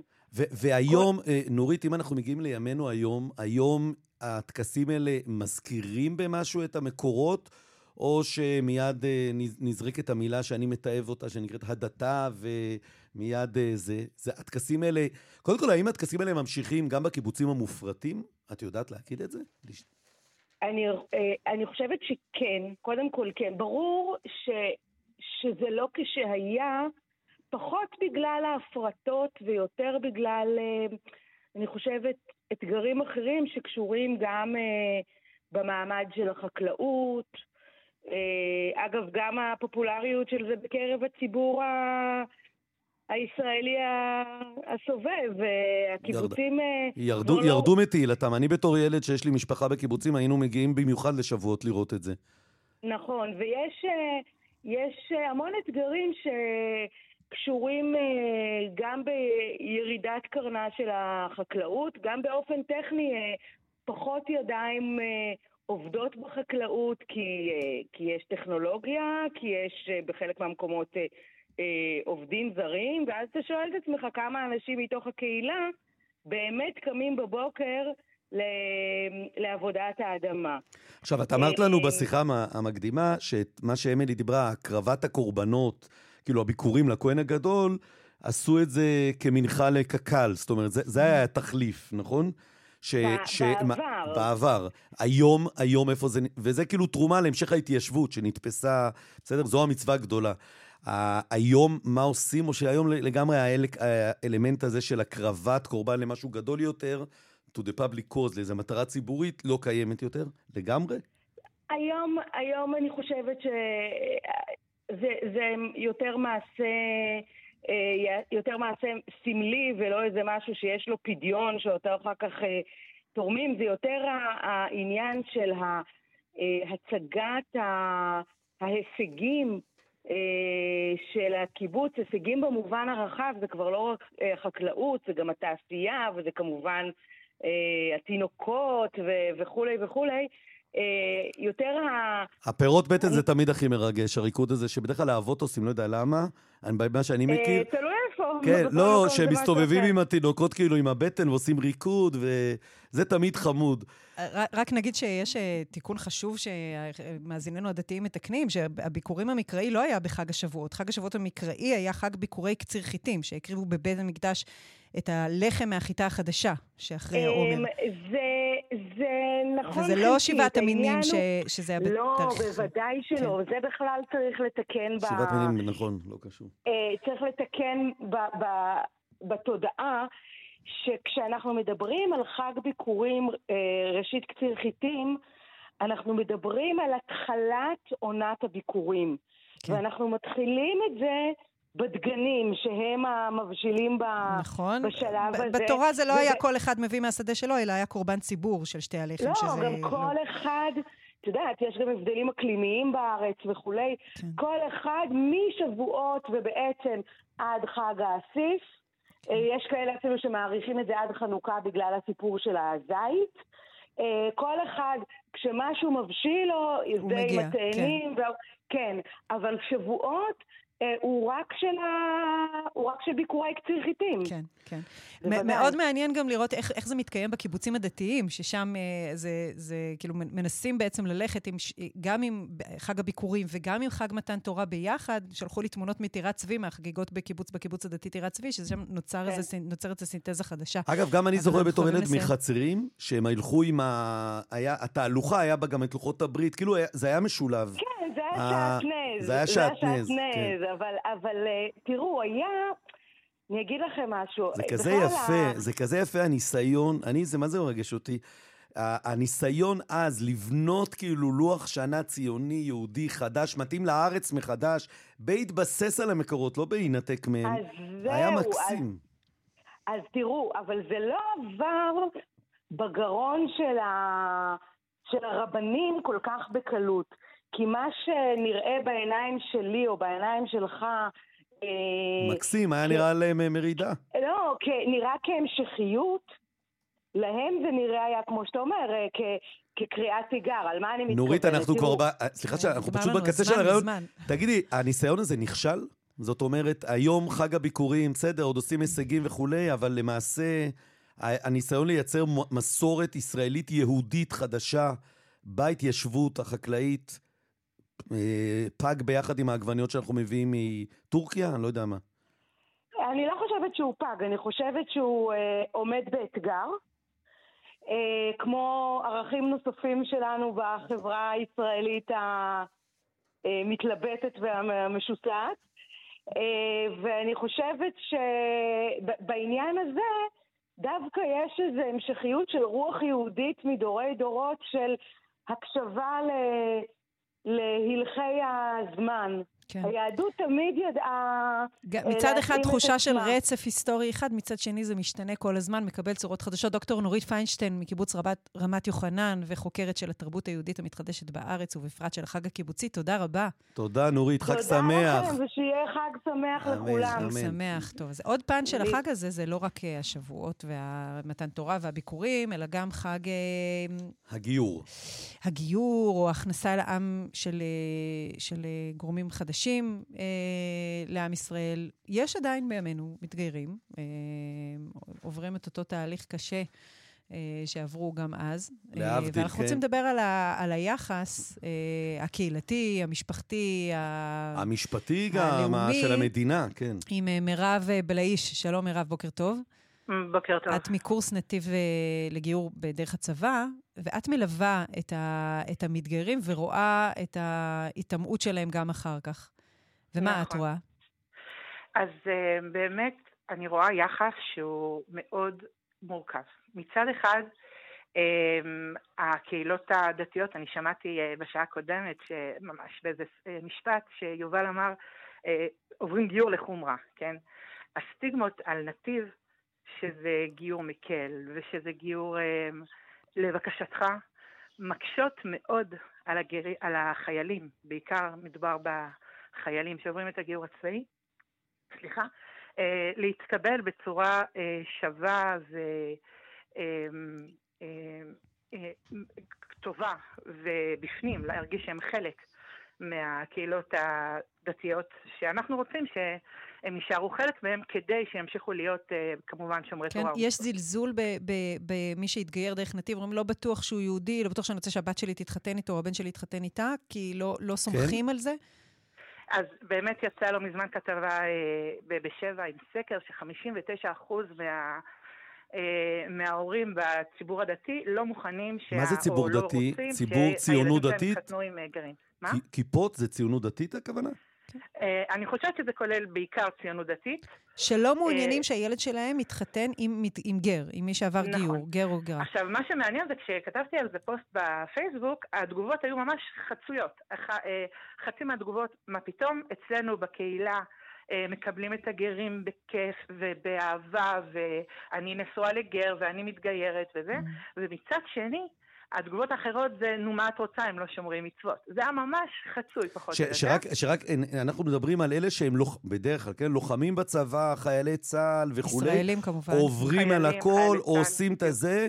הציבור הכיפות סרוגות, אה, תראה, אני, אני כחילוני, כן. אני אפילו, אני לא מתעסק עם זה בכלל, אבל, אבל אה, הציונות הדתית, על החרדים אנחנו לא יכולים לדבר, אני מבין בכלל, הציונות הדתית, 60 אחוז מעדיפים שזה לא יקרה. רגע, יש בתוך הסקר גם שמחצית מהחילונים מבקשים כן, שהילדים נכון. שלהם לא יתחתנו עם, עם אה, מי שהתגייר. חילונים. אגב, אה, וזה נכון לגרים ולגרות?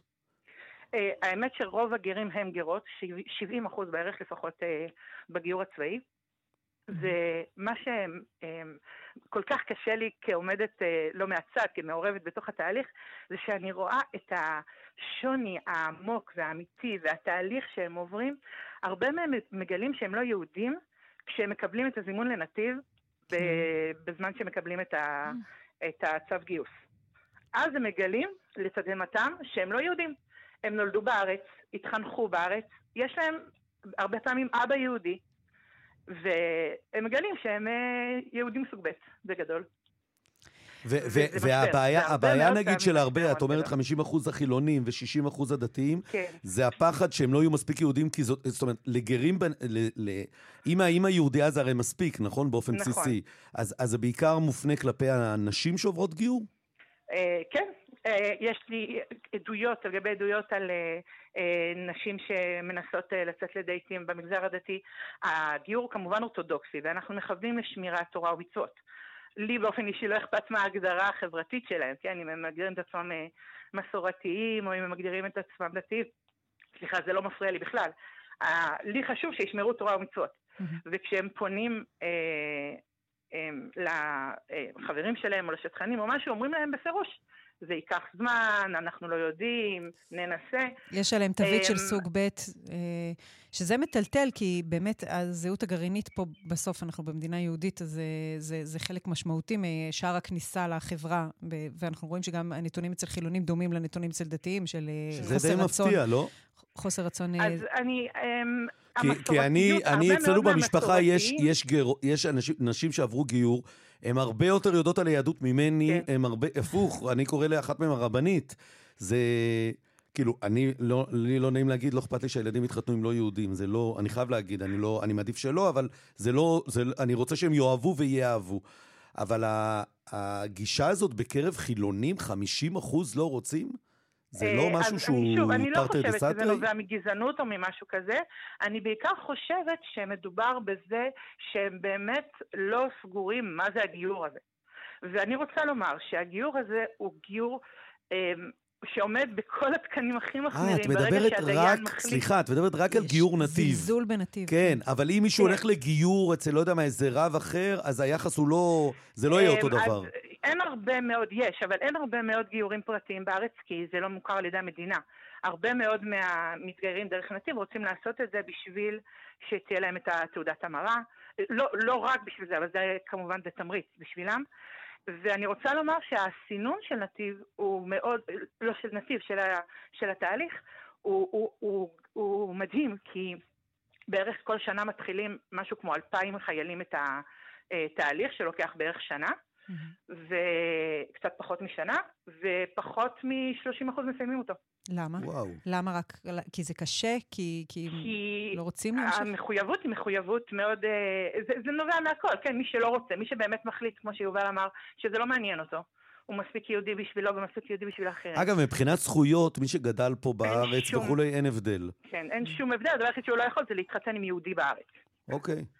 זה הדבר היחיד. אגב, כמה את נפגשת עם אנשים שממש, את יודעת, עם רות המואביה, בסדר? שממש ברגע שהיא נתקלת גם ב... סליחה שאני אגיד, לא גזענות, עליונות, לא יודע איך לקרוא לזה, ביחס הזה, באי קבלת האחר, ובהתנשאות, ובזה שהיא עוד הלכה לצבא, ולא יודע מה, במשפחה יש שם אנשים שעשו, אם עשו בכלל, אז רק שירות אה, לאומי או דברים כאלה, כמה זה ממאיס עליהם, את היהדות? הם, הם בעיקר מאוד מאוד חוששים.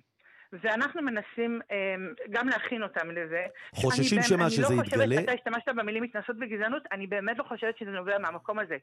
היהדות בארץ, בניגוד ליהדות בחו"ל, כמו שאתה יודע, היא uh, יכולה להיות יהדות פסיבית. אני נכון. יהודי מדבר עברית, נכון. uh, חוגג את החגים uh, בפופלוריסטיות. לפי בתי הספר, כן. וזה מס, כאילו, זה מספיק להרגשה היהודית. ולכן הגיור שלהם הוא גיור לחברה הדתית, שומרת המצוות, אבל שהוא בסביבה חילונית. רוב העם היהודי בארץ הוא בין חילוני למסורתי. Mm-hmm. אנחנו יודעים את זה הרי. כן. ולכן כשהם חוזרים הביתה, אז חלק אה, נתקלים בשאלות כמו מה צריכה את זה בכלל? כן. אה, חלק נתקלים ב... אמ, זה לא... עכשיו את נהיית לנו דופית.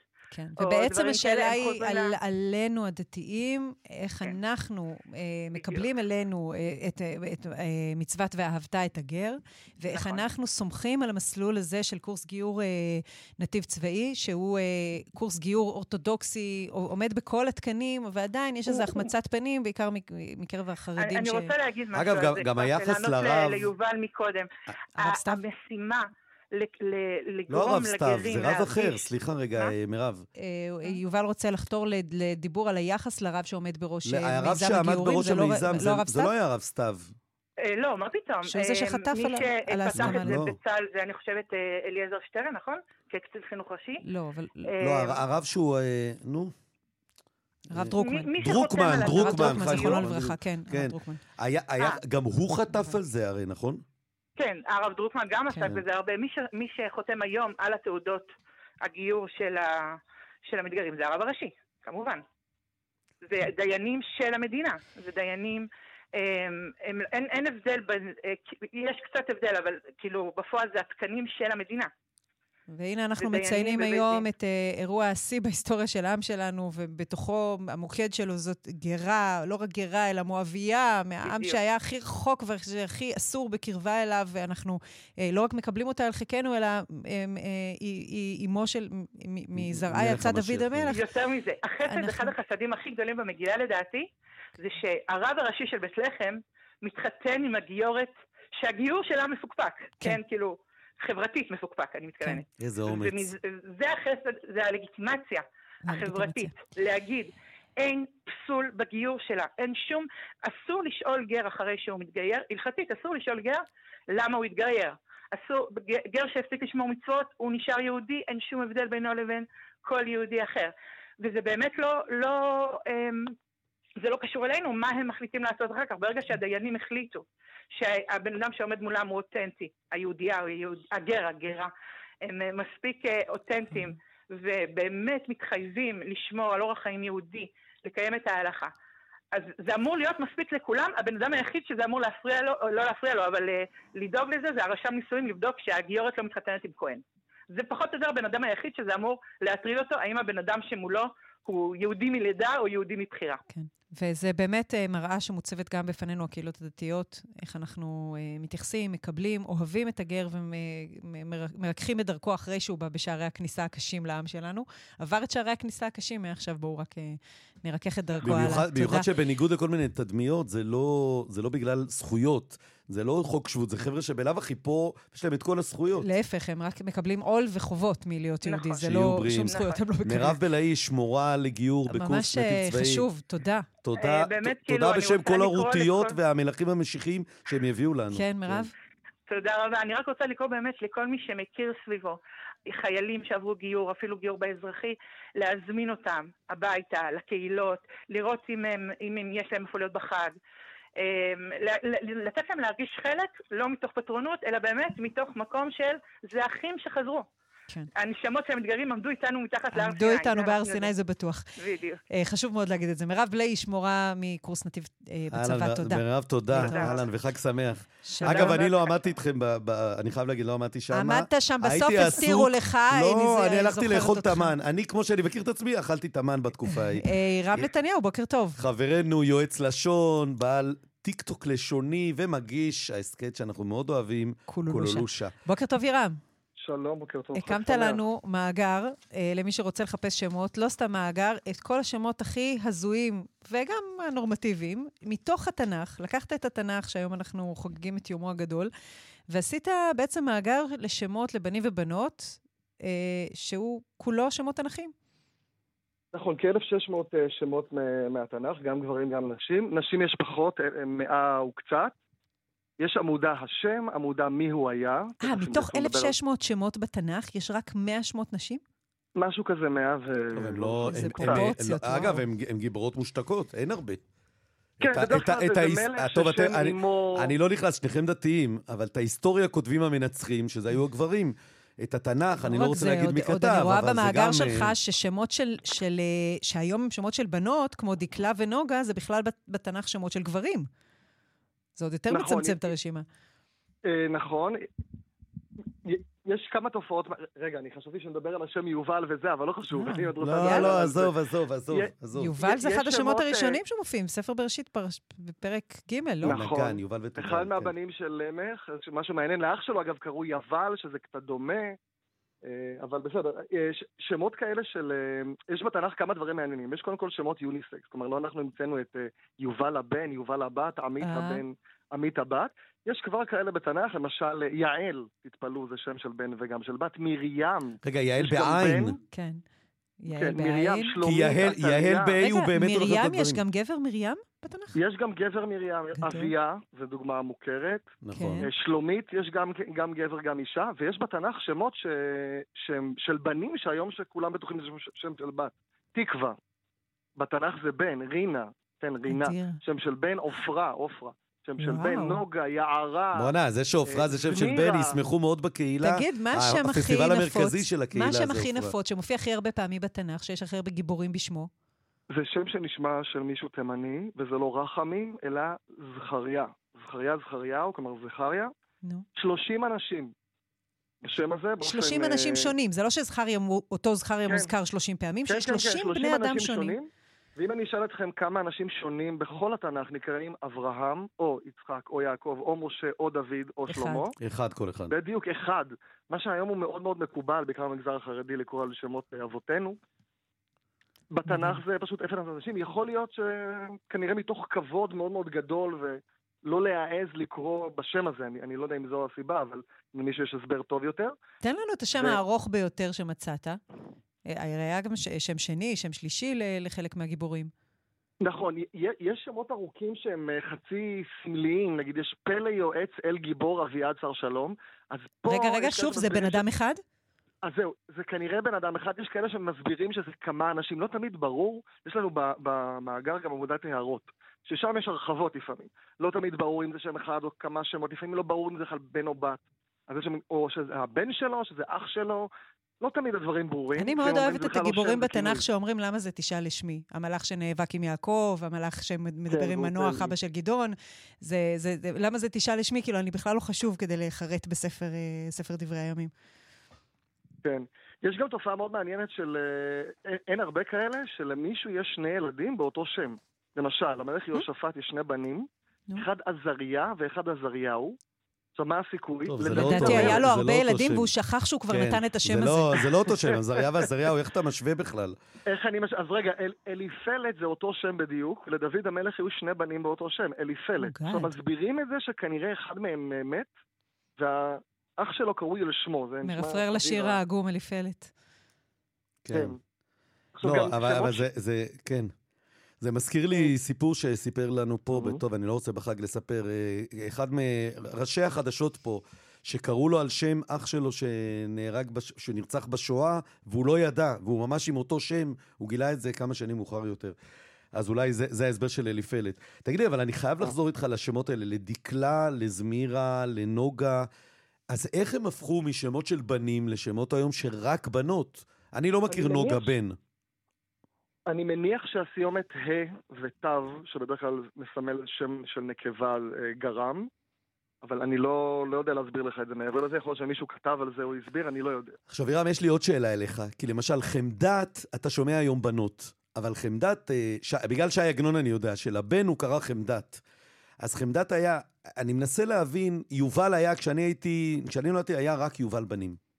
ואז אה, יובל אה, ארד, הבת של רון ארד, קראו לה יובל, ואז התחיל, כולם הפכו בנות.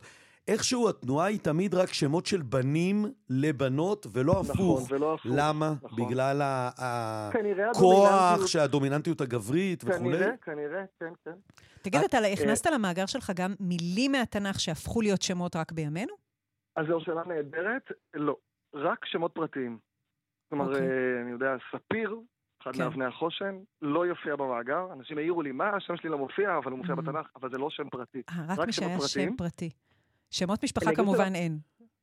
אה, אין כל כך שמות משפחה בתנ"ך, יש זה תמיד בן, כזה. כן. טוב, זה גם בכלל, גם שמות משפחה זה תהליך מאוחר יחסית. מה רצית להוסיף עוד? לא, רק רציתי להגיד שהמאגר נקרא בעזרת השם, לא אמרנו את השם שלו, וגם יש יישומון, הראשון בחידון, אתם מוזמנים להוריד. יש גם שמות הזויים, מוזרים. יאללה, כן, תתחיל, תן לנו. חצר מוות, נכון. אז מוות, טבח שמד געל. רגע, אתה לא יכול לפספס את מפיבושת. ואיש בושת. אה, כן, אבל אלה שמות של בושה, הם פחות אה, מפחידים. זה השם שהאימא נתנה לילד, אשכרה. נכון. אה, חברים, אני מכיר מישהי שקוראים לה תוגה, זה לא נורא? ברצות אני אומר, קוראים לה תוגה. זה אמיתי? לא, לא, לא, כן, לא, לא סיפור, לא סרט. ומה ההסבר? למה קראו לה תוגה? לא שאלתי, לא היה לי נעים. הייתי עצוב בשבילה. אתה מכיר את האגדה עם אכזבה, וזה לא נכון כן. אגב, האכזבה, זה, זה סתם אגדה. לא, לא, לא, אני, לא נעים, מכיר תוגה. אז תן לנו עוד קצת מהשמות ההזויים. אה, קוץ, זימה, כן, כן, שבר. זימה זה אחלה שם, מה רע בזימה? ויש שם, יש אישה בשם חלאה, עכשיו אם אתם טועים איך יכול להיות שנתנו לה שם כזה, נכון? אה, חלאה כנראה לא, אין הכוונה לחלאה של ימינו, אלא חלאה זה כנראה תכשיט. או יש גם כאלה שמסבירים משהו מתוק בערבית. אה, ואתה בטוח שחלאה הייתה אישה ולא גבר? אישה, אישה, כן. כן אגב, איך יודעים את זה? סתם, טוב, דקלה פשוט, אתה מתוך הפסוק מבין שדקלה זה גבר, נכון? אבל כן, כשיש, רשימת, כשיש רשימת שמות ארוכה, בסדר, נגיד, אני לא, לא בקיא בכלל, אני בגלל שלבן שלי קוראים אילם ואני יובל, אז חיפשתי בפרויקט שוט של אה, זה, שם שיכיל את הכל, וגם של אבא שלי, זכרו לברכה, דניאל, ואז מצאתי פסוק, אבל היו שם, יש שם הרבה, יש שם רשימות של שמות שהם כאילו, אתה לא יכול לדעת מי הם. אז אותם אתה רשמת כמי שאתה לא יודע. נקודת המוצא זה גבר, אלא אם כן כתוב ושם אמו, או שכתוב והיא ילדה, או משהו כזה. זאת אומרת, אתה צריך שתהיה סיבה מיוחדת שפתאום יכניסו אישה לרשימה של, אה, של גברים. אה, כך זה עובד בדרך כלל. עכשיו, יש, יש עוד משהו מעניין אם אתם רוצים לשמוע על שם שני, היה מאוד מקובל אברהם יצחק, כמו שיעקב, אה, כן. אני יודע, יעקב ישראל, כל מיני כאלה. בתנ"ך שם שני שמחובר לשם, יש את שלמה ויש את ידידיה. נכון. שני שמות. אבל לא כתוב שלמה ידידיה. בתנ"ך אין כמעט אנשים כאלה, יש תובל קין, כן. ועוד ממש מתי מעט. ויש את, את אלה ששינו להם את השם באמצע החיים. כמובן. נכון, אבל אף פעם זה לא יופיע ביחד. אה, זה קיים, סליחה, זה קיים כבר בתנ"ך? מה? שרי, אה, נכון, נכון, נכון, נוסיף יעקב שהפך להיות ישראל, נכון, נכון, יהושע. נכון, שכחתי, כן, כל האיים. אה, עירה, מה רצית להגיד על יובל? אה, אה, אמילי, אנחנו לא נחפש, כי לא נעים כן, להגיד.